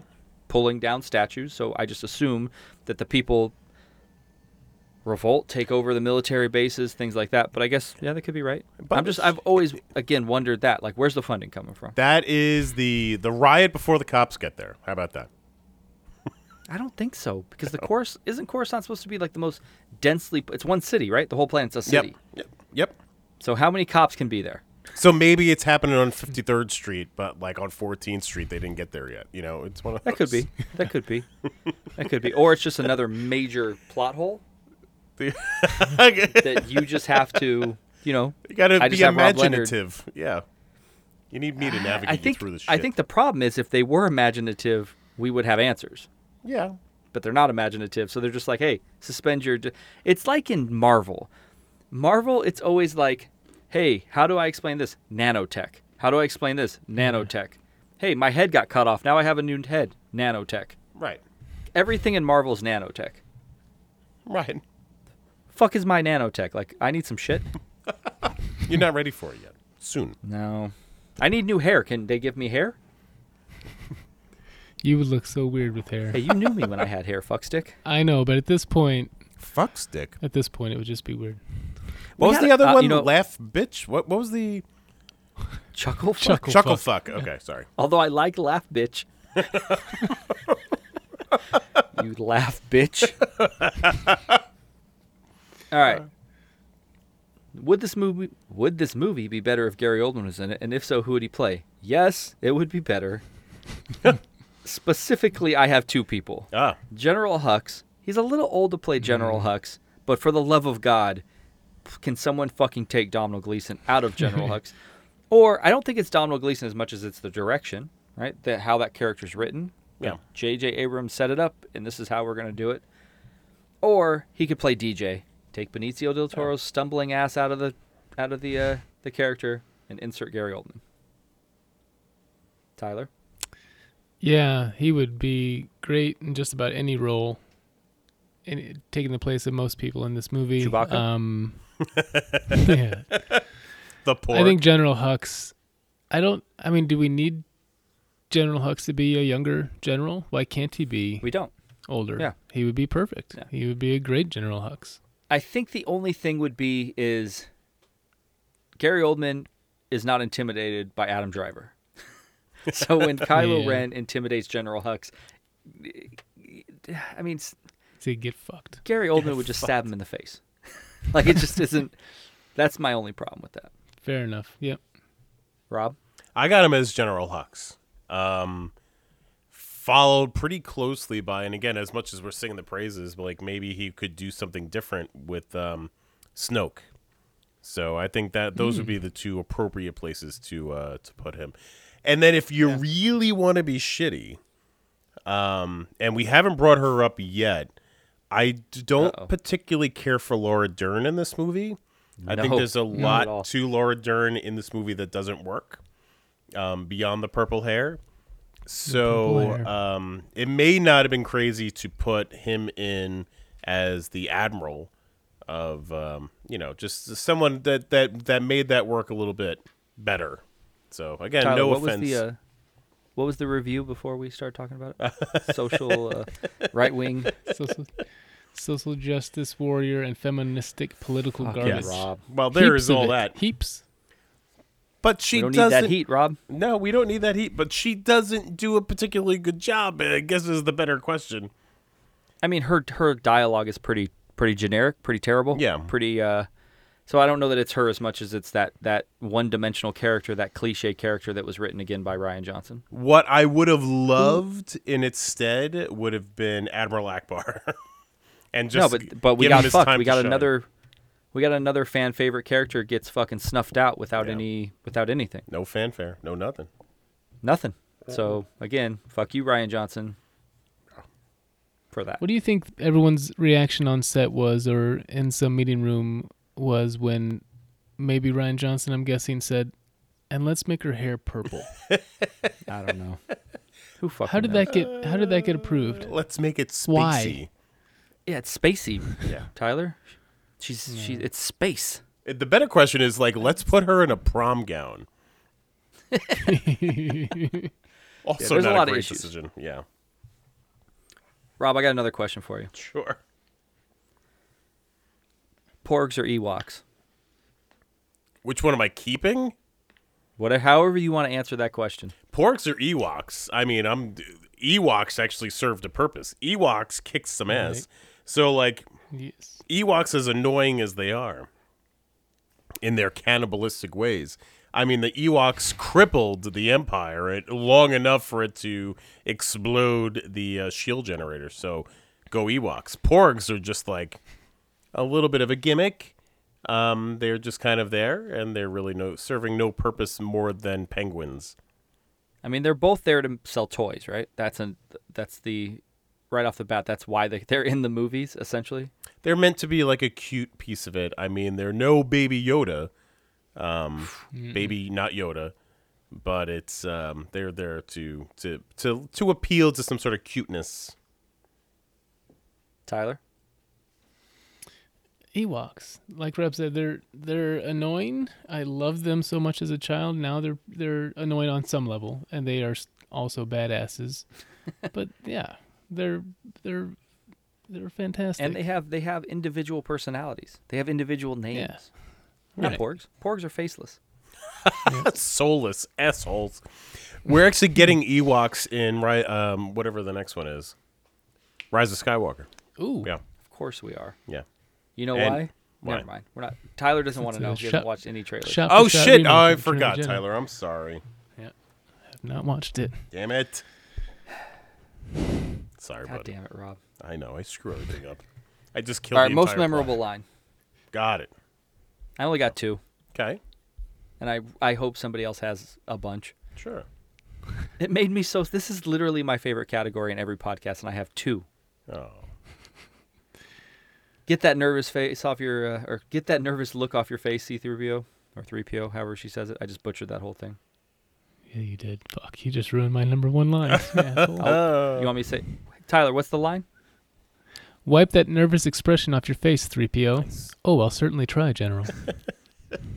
And then Great line. my personal favorite of the whole movie. You're just a child in a mask. ah, Oof. that is a good line. Rob, what do you got? Um, I have quite a few. I I know. That's why I came to you, buddy. So, um, yeah. So I do have that. Uh, you're a child in the mask, but the beginning part of that is you're no Vader. You're just a child in a mask. Just saying. Um, I like again. I have a lot of Yoda lines in here. One of the things is. Um, you know, Yoda's sitting there with Luke and they're talking about failure, and Yoda's like, Yes, failure, most of all. The greatest teacher failure is Luke, we are what they grow beyond. That is the true burden of all masters. I think that's a beautiful line. It's a beautifully written line. it is. Um, It's pretty pretentious. why is it pretentious? It's coming from fucking Yoda. I don't know, it just feels pretentious. We He's are preaching what to they a grow dude that beyond. Just try to kill his nephew. oh, Jesus. Saying. No, it's the frustration of like a teacher student. It's like you, you you're, the, of the dream is that they kind of grow beyond your necessity. So it becomes this kind of very sweet little moment where that we all have to kind of go through. So anyway, I'm I understand that, but the movie arc at this point is now trying to. I understand what they're doing. They're trying to now redeem Luke. Right? That's what the movie. That's a, a lot of the movie. What it's about. So then there's no? the General Hux line that says, "Do you think you got him?" Which I thought was pretty funny. That was good. that yeah. There is a Jaws line that's jammed in here, which I appreciated. Um, Rey said, "I don't think they like me." Luke says, "I can't imagine why," which is the last line in Jaws. No big deal. Um, Luke says, "See you around, kid." I like that line. I think that one's funny. Um, uh, this is not going to go the way you think, which I think should have been the byline for this entire movie. And I think the the last thing I'm going to have is, um, so this goes back to Luke talking about how he almost murdered his nephew via the Luke argument. It says, It passed like a fleeting shadow, and I was left with shame and with consequence. And the last thing I saw were the eyes of a frightened boy whose master had failed him. So I think that's a nice line. So those are my, my favorite quotes from The Last Jedi. Tyler. Yeah, there are some real there are there are some well written bits of dialogue in this movie, especially that Yoda line. Um, I only have a few too. I love that Leia line and C-3PO's response to her. Um, and then two line. I just have only two others. Um, and they're they were humorous takes. And again, I've I've, already- I've said how much I didn't really enjoy that. They tried too hard, but I liked when uh, Rey's trying to convince Luke to help her out and train her, and she says, "I've seen your daily routine. Routine. You're not busy." Awesome. which got which which made me chuckle. And then uh it's this pretty shitty line uh and from a guy who we don't really like in this movie, but I I just liked when Finn said, "Let's go Chrome Dome" to uh Captain Phasma. I knew you wouldn't like that, Anthony, but screw you. That's, yeah, I hear you. Screw Anthony. But there is one line you and I should have in this because it is personal It's to. Anthony and I, which is when yes, he s- you were. he says, You're just scum. And he comes back and he's like, Rebel scum. And No. like this. We can't have that line. That's the thing. We met on the Rebel Scum forums. I feel like that should be our line. Hey, what was Admiral Ackbar's last line before he died? Oh, I have no idea. he didn't have one. No, he spoke. There was a line of dialogue from Admiral Hmm. Ackbar. Mm-hmm. Like, look at that over there. It could have been anything. Uh, where's my seatbelts? the Samwise Gamgee Award for biggest wet blanket. Oh, got it. Hmm. Laura Dern as Holdo is up there. But there is no bigger wet blanket, and I might rename this category after Luke Skywalker Oh, in this movie. No, oh, What I, do you mean no? I got a better one. stop it, He hates it. everything. stop it. Stop it. Tyler, he doesn't he hate everything? No. Yeah, he's depressed. He needs to see a counselor. We need some empathy from us. Okay, needs some Doesn't Support. mean he's not a wet blanket. That's you're right. he but cre- look, he created the issue, and then he's like, "Deuces, I'm not fixing it." yeah. Like, what the fuck? Uh, Can we at least agree on that? He creates the issue, and then he goes into hiding. And then he refuses to help out. Yeah, sure. You're so disappointed in me right now. Uh, he doesn't want to make it He's the- worse. Can he make it any worse? like, and then he comes and helps the last of the resistance There escape. yeah, he never comes. He never goes there. Let's let's Uh, not. he he, He sacrifice. He sacrifices himself to force projection himself across the universe to get there. Which has also never happened in any movie ever, but somehow it happens in this movie. Well, it's got to be first time. But he, but he turned off the Force, so he doesn't know Han died. But in the same like week, he turns it back on to the point where he Force projects something he nobody's turned ever it done. back on. He turned it off. Yeah, he turned man. it on. You can do it. Thank you, Rian Johnson. Rob, Biggest who's the wet biggest blanket. wet blanket? Um, that would be Rose Tico, also known as Kelly Marie Tran. She is the wet blanket. Why? Because she's the wet blanket. She's the negative Nancy. Her fucking sister just got murdered. You're asking me who the wet blanket is. I'm giving you the answer. I'm not saying it's what not does a she bummer. do? She's, She's keeping people Nancy. from escaping. She How's that a wet blanket? Yeah, well, she did that, so that was a bummer. Then she was like, he had his whole glorious ending that he was going to die a hero. She killed that one. Um, she was kind of shitty through the entire uh, Benicio del Toro sequence, so there is that. The So guy she's just shitty. so Finn was just there to enjoy the casino, and she was just being negative Nancy. Like, look at the animals and how they're being abused, and like that was kind of shitty. So it's like, you know, she's the wet blanket. Rob, are you one of the contributors to her quitting social No, media? No, I promise I'm not. I thought she was fine in the movie, but she's the wet So- blanket. Let me just wrap this up. She keeps people from escaping, so Yes. she's making them do their job. yeah. She saves Finn at the end, Uh-huh. who's a sack of shit who should have died multiple times because all he tries to do is abandon everybody. That seems harsh. I, You does he called try to a abandon everybody? No, but in you both called him a sack of shit. I think that's a lot. Okay.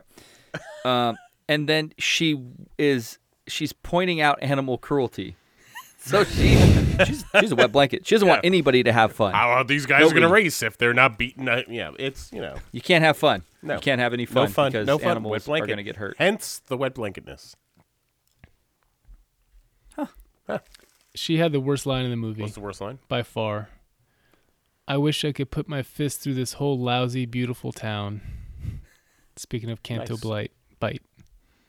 Terrible. I'm not saying her character's not terrible and unnecessary. Can we have I just don't think she's a, the worst line? Can we do that as a new category? sure. Like I could wish I I wish I could wish these feelings away.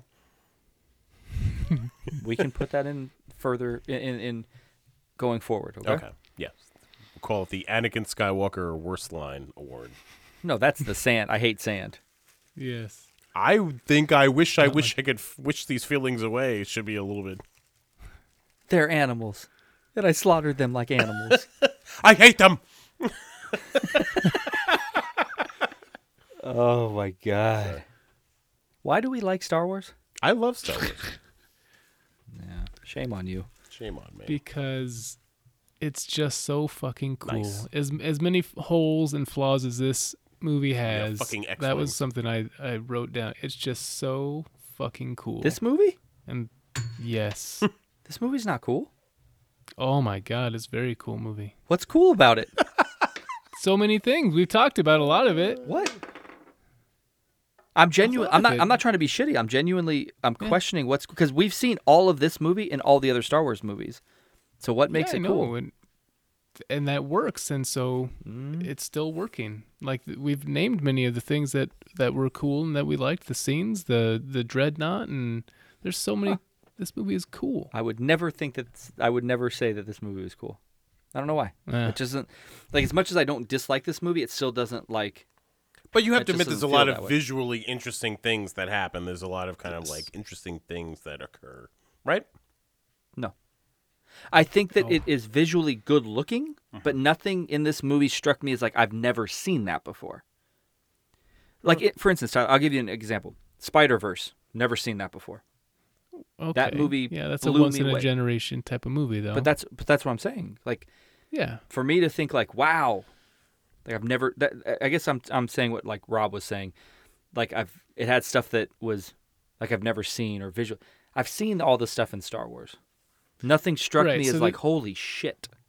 yeah. There's nothing revolutionary in this movie, but it's still Star Wars revolutionized the world in movies. Sure. and so it's it's still Star Wars movie. this. Some of that, some of that is here. You know, you know what, you know what is That's cool why this is in Star Wars is Luke and and Vader being silhouetted against that blue with the with the black bars and the pulsing like orange or red that's going up and down right before they fight in Empire and they both ignite their lightsabers after one after another. That's iconic. Mm-hmm. That's cool. That is like holy shit. yeah. Yeah. This is not. I didn't say it's No, no. the coolest thing I of all time, but this movie is cool. My opinion. Okay, I'm just saying I I've seen all this before. Yeah. Well, What? I said it's cool. I didn't say this movie changed history. No, no, I get you. I get you. I'm just. I guess I'm interpreting it slightly different. Yeah. I mean, we never seen sh- shirtless Kylo Ren with his pizza nipples. We've never seen a shirtless male in a Star Wars movie until now. Is that true? Uh, let me go through the Rolodex. I think that's right. Uh, that's true. Yeah. That's it Shame may be the Rian first nipple we have Uh, seen in the Star Wars universe. What about and both of them see- were in this movie. No, no, no. Uh, when Luke's in the cyber. or Oh yeah, the little- ban- the uh. Oh, the yeah, back- you're right. back you're to- absolutely right. Yeah. Yep. yeah. Yeah. All right. All right. Good job. So theory Does solved. does Chewbacca have nipples? I believe Chewbacca has nipples. Okay. You know, most mammals have nipples. You can milk anything with You can nipples. milk anything right. with nipples. I have a cat. Can you milk the cat? Jinx. Uh, movie real estate.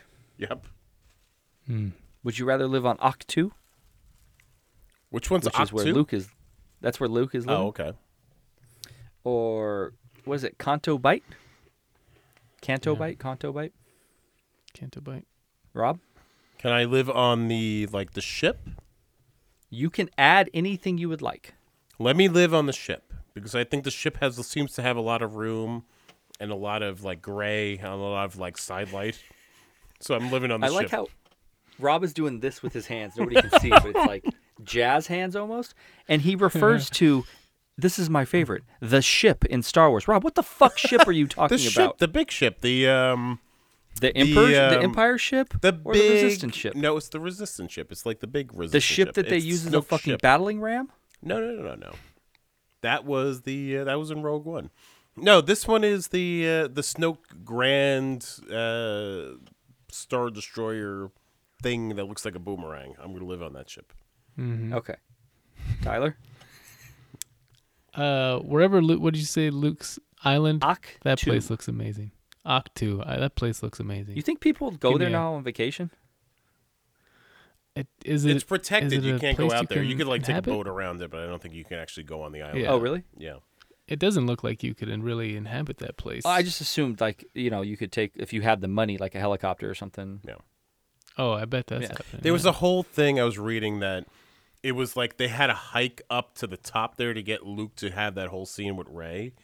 And I guess it kind of kicked the shit out of Mark Hamill getting up there. So he had said, like, hey, can I hmm. just, if we got to do two days out here, can I just like spend the night up here in like a tent? And then no big hmm. deal. And they said, no, you can't stay out there. It's protected land. So he had to walk back down again. So I guess they couldn't, they could rotate the helicopter around the island, but I guess they couldn't land the helicopter on the island. So everyone had a hmm. hike. Interesting. Yeah. You know what else is very interesting that I did not find out until today is that Carrie Fisher so so Carrie Fisher is known in Hollywood when she was alive that she would repair quote unquote repair scripts. And she did some repair work on this script for Rian Johnson. So she does have like a ghost credit as far as the writing is concerned on this movie. Wow, I didn't know that. You think she wrote the that uh, was Mary part of her- Poppins scene? Yeah, definitely. Definitely. She definitely put the my hair my hair is different line. Yeah. it's a good line in any other context. Anyway, What do you wish there was more of in this movie, Tyler? mm, I don't know. I've thought about this question the longest, and I guess the answer is nothing. Okay. Um, maybe more Mark Hamill. I wish th- I wish he would have been more of Luke. I guess that's the obvious answer. Okay. Actually, been more like Luke and trained Rey and been who we loved Luke. You know, been who we loved over all the years. But um, I don't know. Couldn't really think of a solid answer, but maybe that's it. Rob? Um, I would request more lightsaber. You know, I just felt that this was Okay. like we had our like fighting scene, but we didn't have like that big big scene. Like everything had purpose, like I get it, but like I would have liked to seen a little bit more lightsaber scene. So I, I put Maz Kanata because I actually Ah. liked her in the first Yeah, one. She's good. Um, and then I put the ending credits because I just wish they would happen quicker. That's it's a very negative Very attitude good. to have. well, I think no, I, I'm, I think this movie is a little bloated. I think the runtime is a little long. It feels a little long. I think it, the editing could, you know, they could do with cutting some of, especially like the casino scene. They can cut that down quite a bit. There's stuff that they can cut out of it. Above and beyond everything I don't like about it, I just feel like it's also feels long. Yeah, that was the other thing I read is that they cut like 45 minutes out of it to get it to where it's at. Yeah. Crazy. I also feel, for whatever reason, I love John Williams, and this is the movie that I think does the least with his score. Yeah. Yeah. I, I don't think there's any original piece in this that's not rehashed from anything else, like any of the other Star Wars movies mm-hmm. that I love. I don't remember hearing anything and being like, "That's a, it's a great piece of music." No. Yeah, I agree. Yeah. If anything, it's the kind of like the celebration of the um uh what the heck scene it? Dun, dun, dun. Oh, it was the the TIE fighter scene from A New Hope that when Oh, the yeah. Falcon is going through like the crystal area there. Like that's the big music scene in the uh, the movie in my opinion. Mm-hmm. I know that there's uh, some of the Rey montage scene, the training scenes, especially when she has the lightsaber. I remember that mm-hmm. being like, okay, that, that's a, a new piece that's like kind of cool, Yeah. but it's also not really rememberable. Rememberable? Yeah, mm-hmm. I think you're right. I think you nailed it. It's it's there's really nothing original in this movie like the other movies kind of had. Even Force Awakens had a couple of very good kind of you know, new modernized versions of like Star Wars thematic. But Yeah. this one doesn't really have anything that stands out. All right, next category, the best. So Daisy Ridley, is this the best she's been in anything, Tyler? No, I liked her more in Force Awakens. Okay. That's the only thing I've seen her in, so the answer is no for me. Rob? I I would normally agree, but I think I disagree. Um, I think with this one, they gave her a little bit more to work with. She had more of an opportunity to kind of like, quote unquote, act. Um, I do find her a little wooden. I do find her that she kind of blurts out a lot of her lines, like she rushes through them quite a bit. But I Sure. think they gave her a little bit more in this one than they did the other one. So I've only seen her in Star Wars movies, so kind of take it for what it's worth. Uh, I think it's Force Awakens, and I think specifically when she's being interrogated by Kylo Ren, when she's being strapped down to the table, is her standout scene in any movie I've seen her in. Um, and I don't think she has that scene in this movie. So, uh, Adam Driver, Tyler. No, man, that's a good question. I uh, I know we've said we liked him in this movie a lot. Um, ah, man, what's the best? This isn't the answer to the question. Is no. I don't think this is thing he the thing he's best in. I know he was nominated for an Oscar for Black Klansman, which he was very good in. Um, did you ever watch the show Girls HBO show with uh, Lena Dunham show? That's what I I think most people first saw him, and I I thought the show was okay, pretty good, but I loved him in that, and I think that's probably what I'd say he was best in. Okay, Rob. I just saw him in a trailer today for like a Netflix thing. Yeah, And I the thought he Scarlett was bet- Johansson movie. Right, the Scarlett Johansson movie, and I think he was better in that one. Marriage Story is what it's called. Yeah, Um, but no, I, I, I don't think any of the Star Wars movies is really going to get this guy as far as his best performances are concerned. Okay. Yeah, I think it's Black Klansman. I loved that movie, and he was particularly really good in it. And he's supposed to be that the marriage movie that he's in with Scarlett Johansson on Netflix is supposed to be amazing, but like you'll want to watch it once and never again. Yeah. What was the Uh, movie he was Oscar in with Bill Murray? Uh, uh, the dead live or the dead don't die or Oh, something The like that. Don't Die. that looked right. good. Yeah. Sorry. He was also really good in a movie with Daniel Craig where they and Channing Tatum where they played like Lucky Logan, Logan Lucky. yes. That movie is actually seen it. Yeah. oddly funny. yeah. Yeah. Uh, Oscar Isaacs. I mean, Tyler, I think you and I are going to be on the same page here, but what do you think? Ex Machina. Ex Machina. Rob? I agree. Ex Machina. Okay. And Rian Johnson.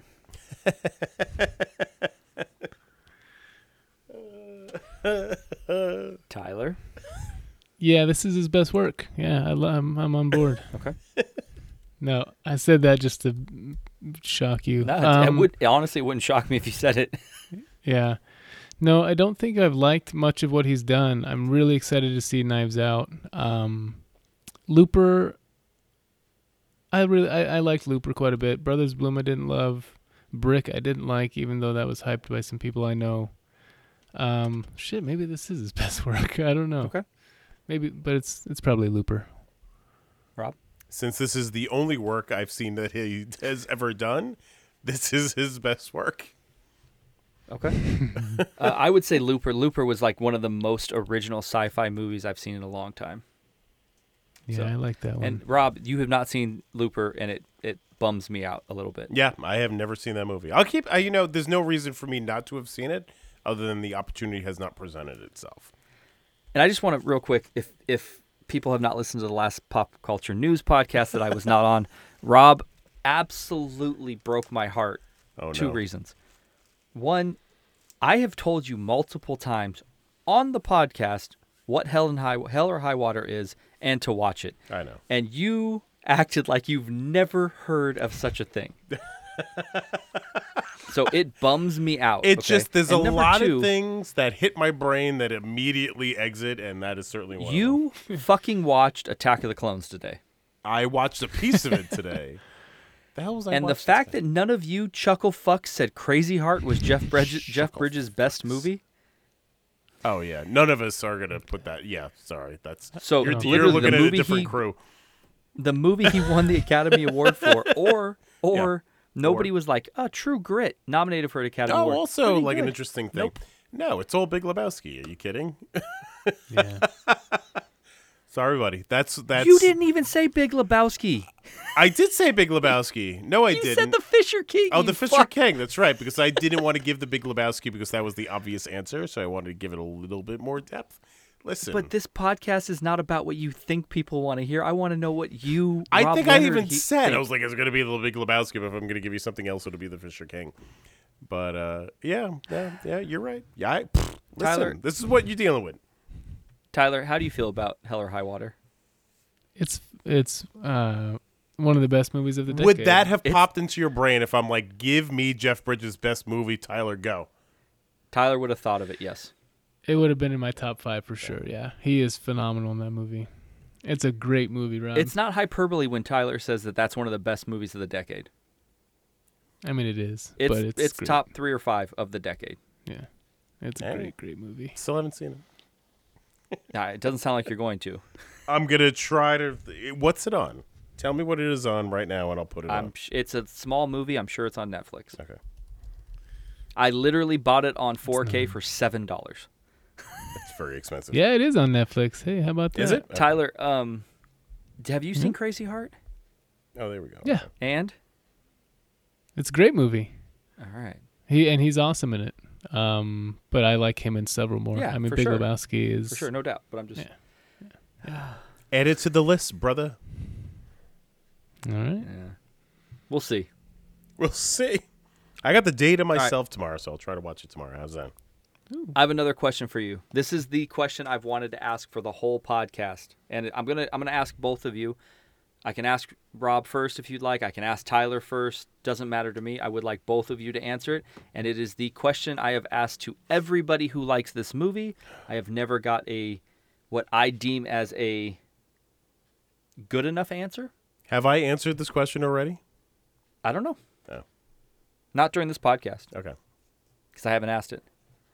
Rob, Yes. all of Force Awakens. Okay. And I've asked you this question, I think, in other pods, and we've never really gotten into it. All of Force Awakens, the entire story arc is Rey getting to Luke. They need Luke, right? That is essentially her story arc. Okay. They need. She is the one who's going to get to Luke and convince him to come back. Luke is the she MacGuffin. gets the light. She gets the lightsaber, right? That's going to be what gets him there. That is fundamentally her character at that point. That is her story arc. Why does Luke throw the lightsaber away?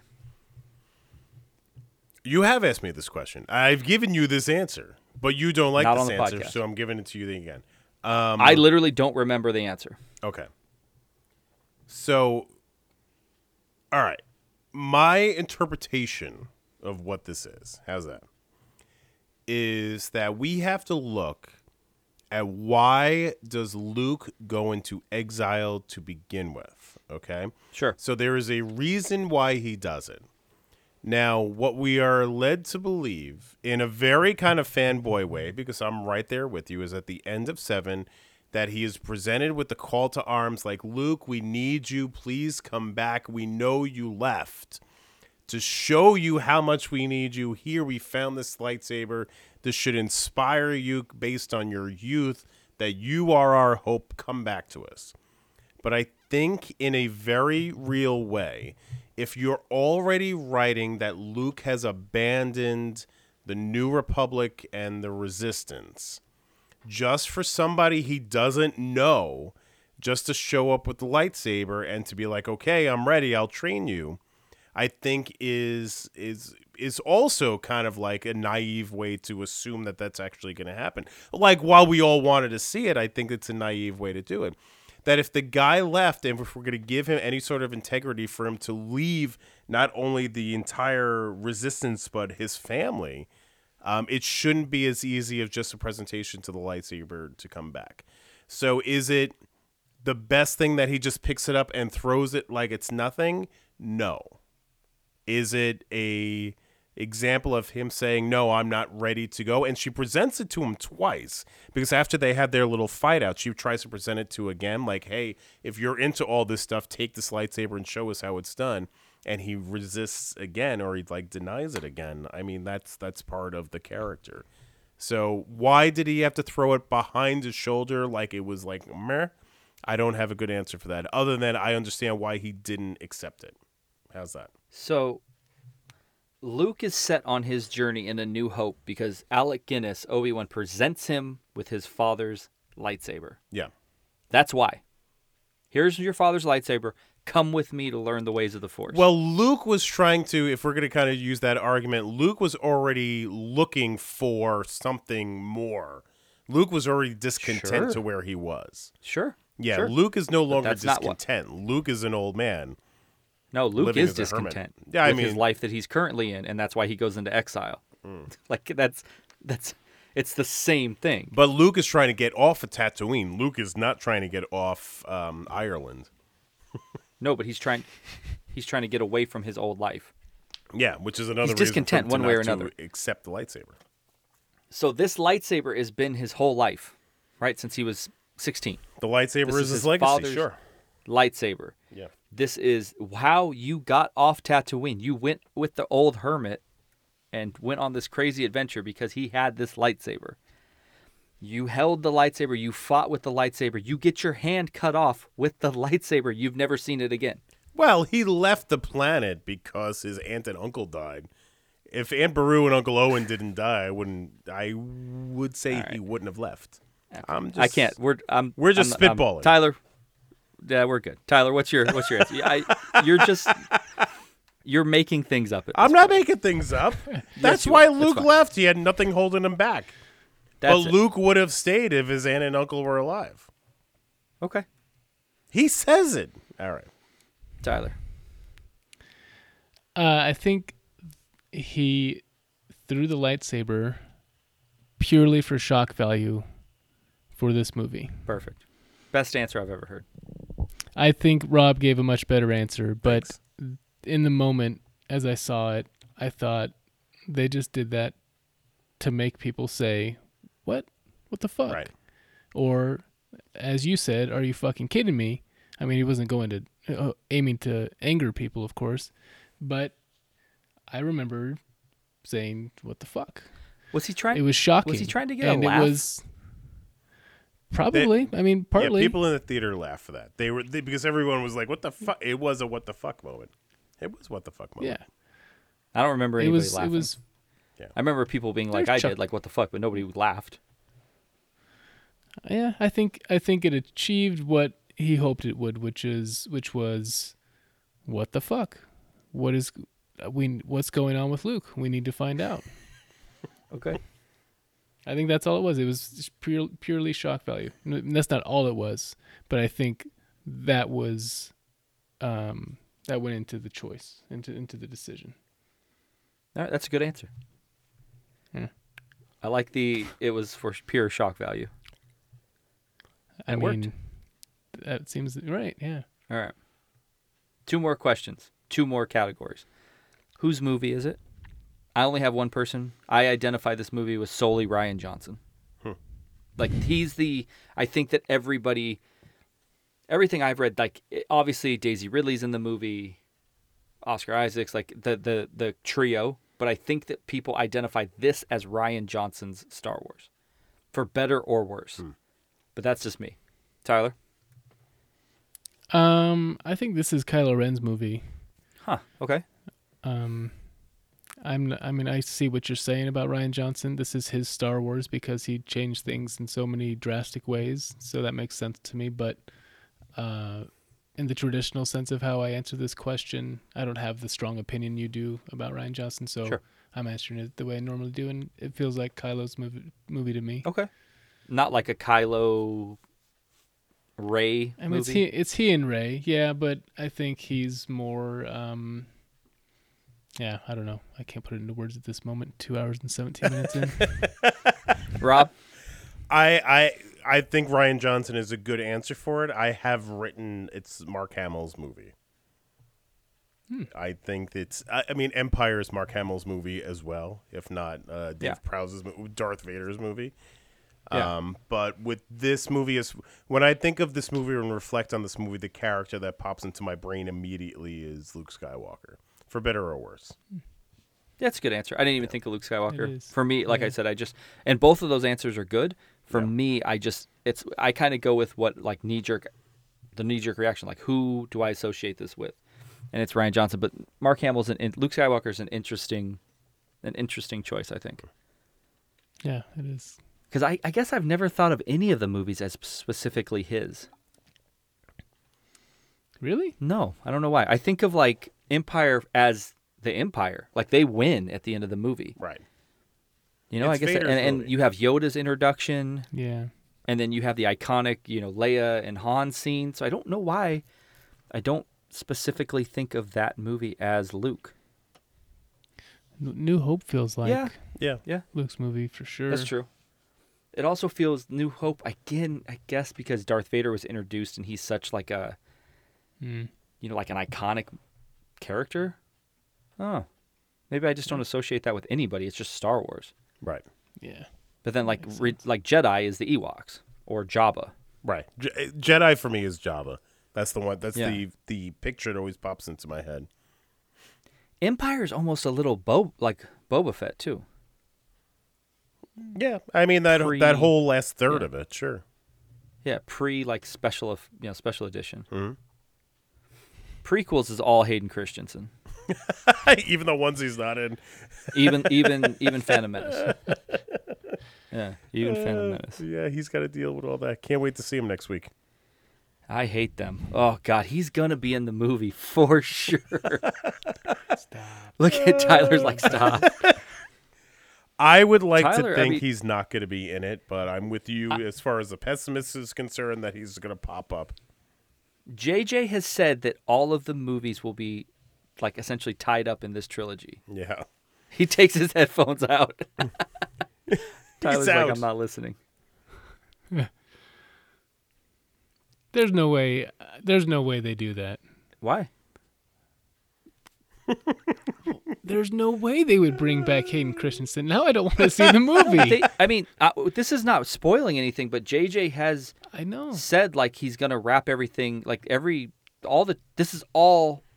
This is the the end of like that, the the the Skywalker saga. So he would be. I mean, logically, I guess it, I think it would make sense to bring somebody back from the prequels. I Maybe it'll guess. be Ewan McGregor. Maybe he'll surprise us. Yeah, I mean, uh, if if Obi Wan ends up being Rey's grandfather, Right. Oh my god. Tyler. Tyler, what are your expectations before we go to the last question? What are your expectations for Rise of Skywalker? Um, or do you have any? That's the beauty. I don't have any expectations. My my expectation, why I love Star Wars more uh, so much, is because this franchise has entertained me more than any movie ever. I think I said that earlier. so I expect to be entertained. Um, on a level that I'm rarely entertained by movies. Um, yeah. So as for the story itself, I I don't think about it. So So do you, I, I don't want Rob to answer this because I don't want to spoil it for Tyler. Are you unaware of anything they've already announced on who's going to be in this movie from the from the original trilogy? I happened to see Lando in a in a poster like yesterday. That's the first thing. That's the only thing I know. So he he's the only one. Yep. What's your next question? Rob, Yeah. The Last Jedi. The Last Underrated, Jedi. overrated, properly rated. At a forty percent. No, I you have two percent. I don't know why you All want to right. go to the lower one. So you have a ninety-one percent and you have a forty-three percent. I think ninety three percent is high. I think Well, forty. It's definitely ni- It's definitely ninety-one All right, ninety-one. Excuse me. Ninety one is is is high. Forty is ridiculously low. Um, I think. forty-three. All right, forty three. the fuck. I think it's one thirty. I literally just read I the know, fucking poor numbers guy. I ten can't seconds remember ago. three. Stop it. What was the question? No, I know what the question was. So I think in my heart, I think this movie doesn't get its fair shake, and too many people dismiss it. So I'm going to call it underrated. It made one point three billion dollars. So it's doing okay. Critically, critically, it's not getting. Yeah. Well, again, hold on, Rob. If you would listen to me critically, it gets ninety-one percent. So, yeah. so I think it's doing okay critically. Fine. Properly rated. How's that? Tyler, please, What's please 90, bring this home. 91, 93, and 43? it was 91, 91. critics, right? And 43 43. shitbags. 43. What is that? One. I can't do math. 134. 134. So we're going to split that into 72. It's a low C. It's still underrated. That would be 144. I think it'd be 67. Also underrated.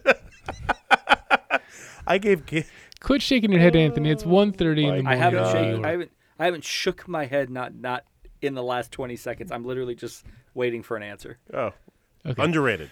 Um, I think the Muppets who have uh, chastised this movie so viciously drown out the critics who rated 91 at 91%.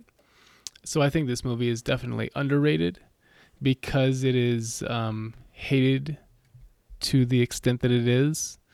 And I know people like you hate it and with reason and then but the people who are the loudest are those who are unreasonable and just belligerent and stupid.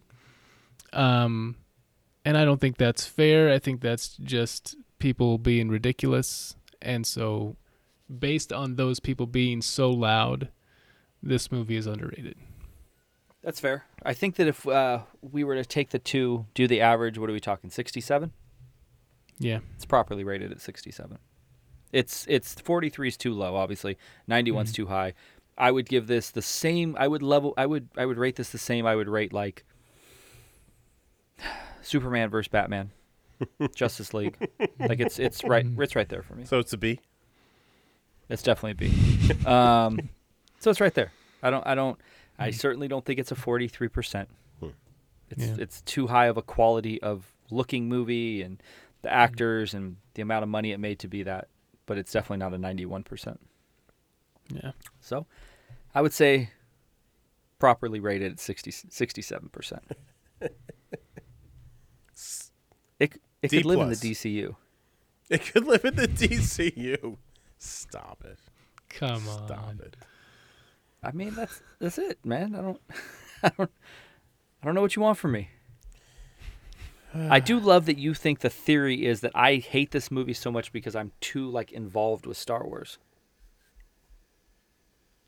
Did I Yeah, say you've told me that multiple times, like via text when we first talked about it. That I can't, I don't have like a clear head because I'm too, like too passionate about Star Wars.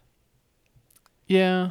I just don't think that's Uh, right. But I mean that that makes sense to me. I don't say that as like you know, oh, you're just you Yeah. are too passionate about it. I think it's because you.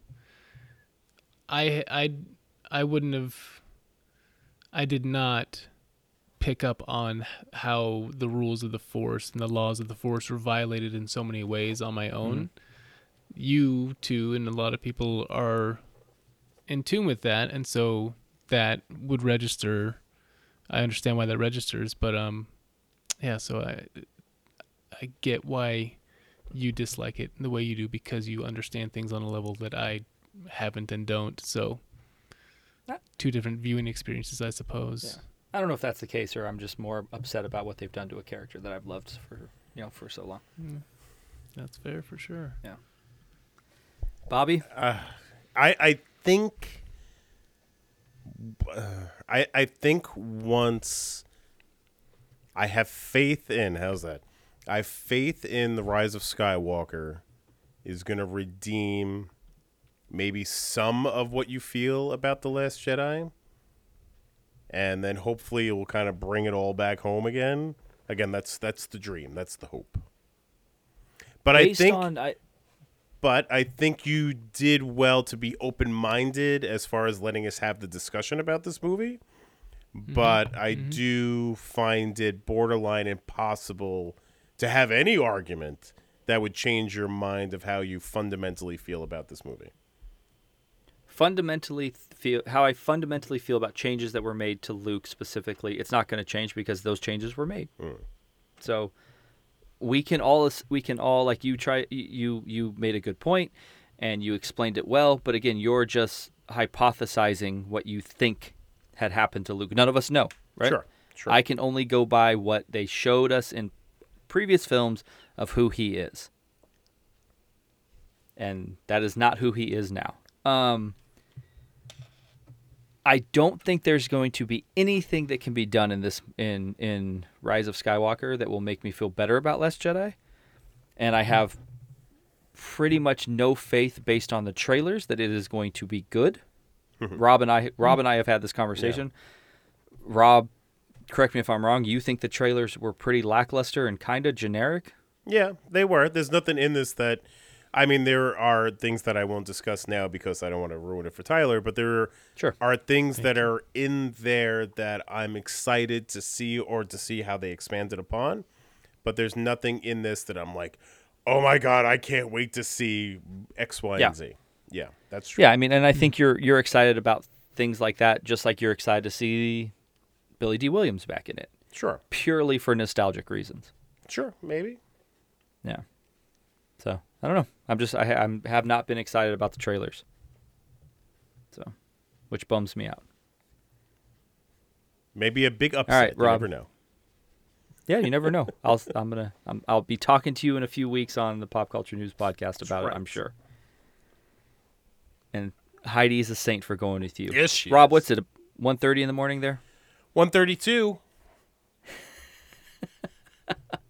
What a A champion. champ. Gentlemen, Anything for the pod. I- I appreciate you being on. I'm glad we could talk about this movie finally. I hope we do not have to talk about it in the future. but if you would like to, I'm available. And Rob, if you can answer any of the questions that I asked, if you ever find a, a real answer for them, please let me know. I will. All right, buddy. I appreciate you. Thanks, thanks to Star Wars for bringing us together, Tyler. Always. I mean, we were friends. We were friends already. All right, guys. We'll do it again. Bye, buddy. All right, everybody. That is the Last Jedi podcast. Like it, hate it, don't care. I'd love to know.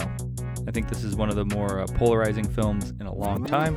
Um, so I'm always interested in what everybody has to uh, to say about it. Definitely let us know on our social media. Uh, you give us a follow on Instagram at the Morning Geekdom, Facebook and Twitter at Morning Geekdom. Uh, give us those five star reviews on Apple Podcasts. Give us a like, rate, review on Google Podcasts, Spotify, Stitcher, Podbean, SoundCloud, and iHeartRadio. Thanks to Tyler and Rob, especially Rob, for being on till almost 2 a.m. his time. You're a trooper. And we'll do it again next week. Shout out to Gary Oldman.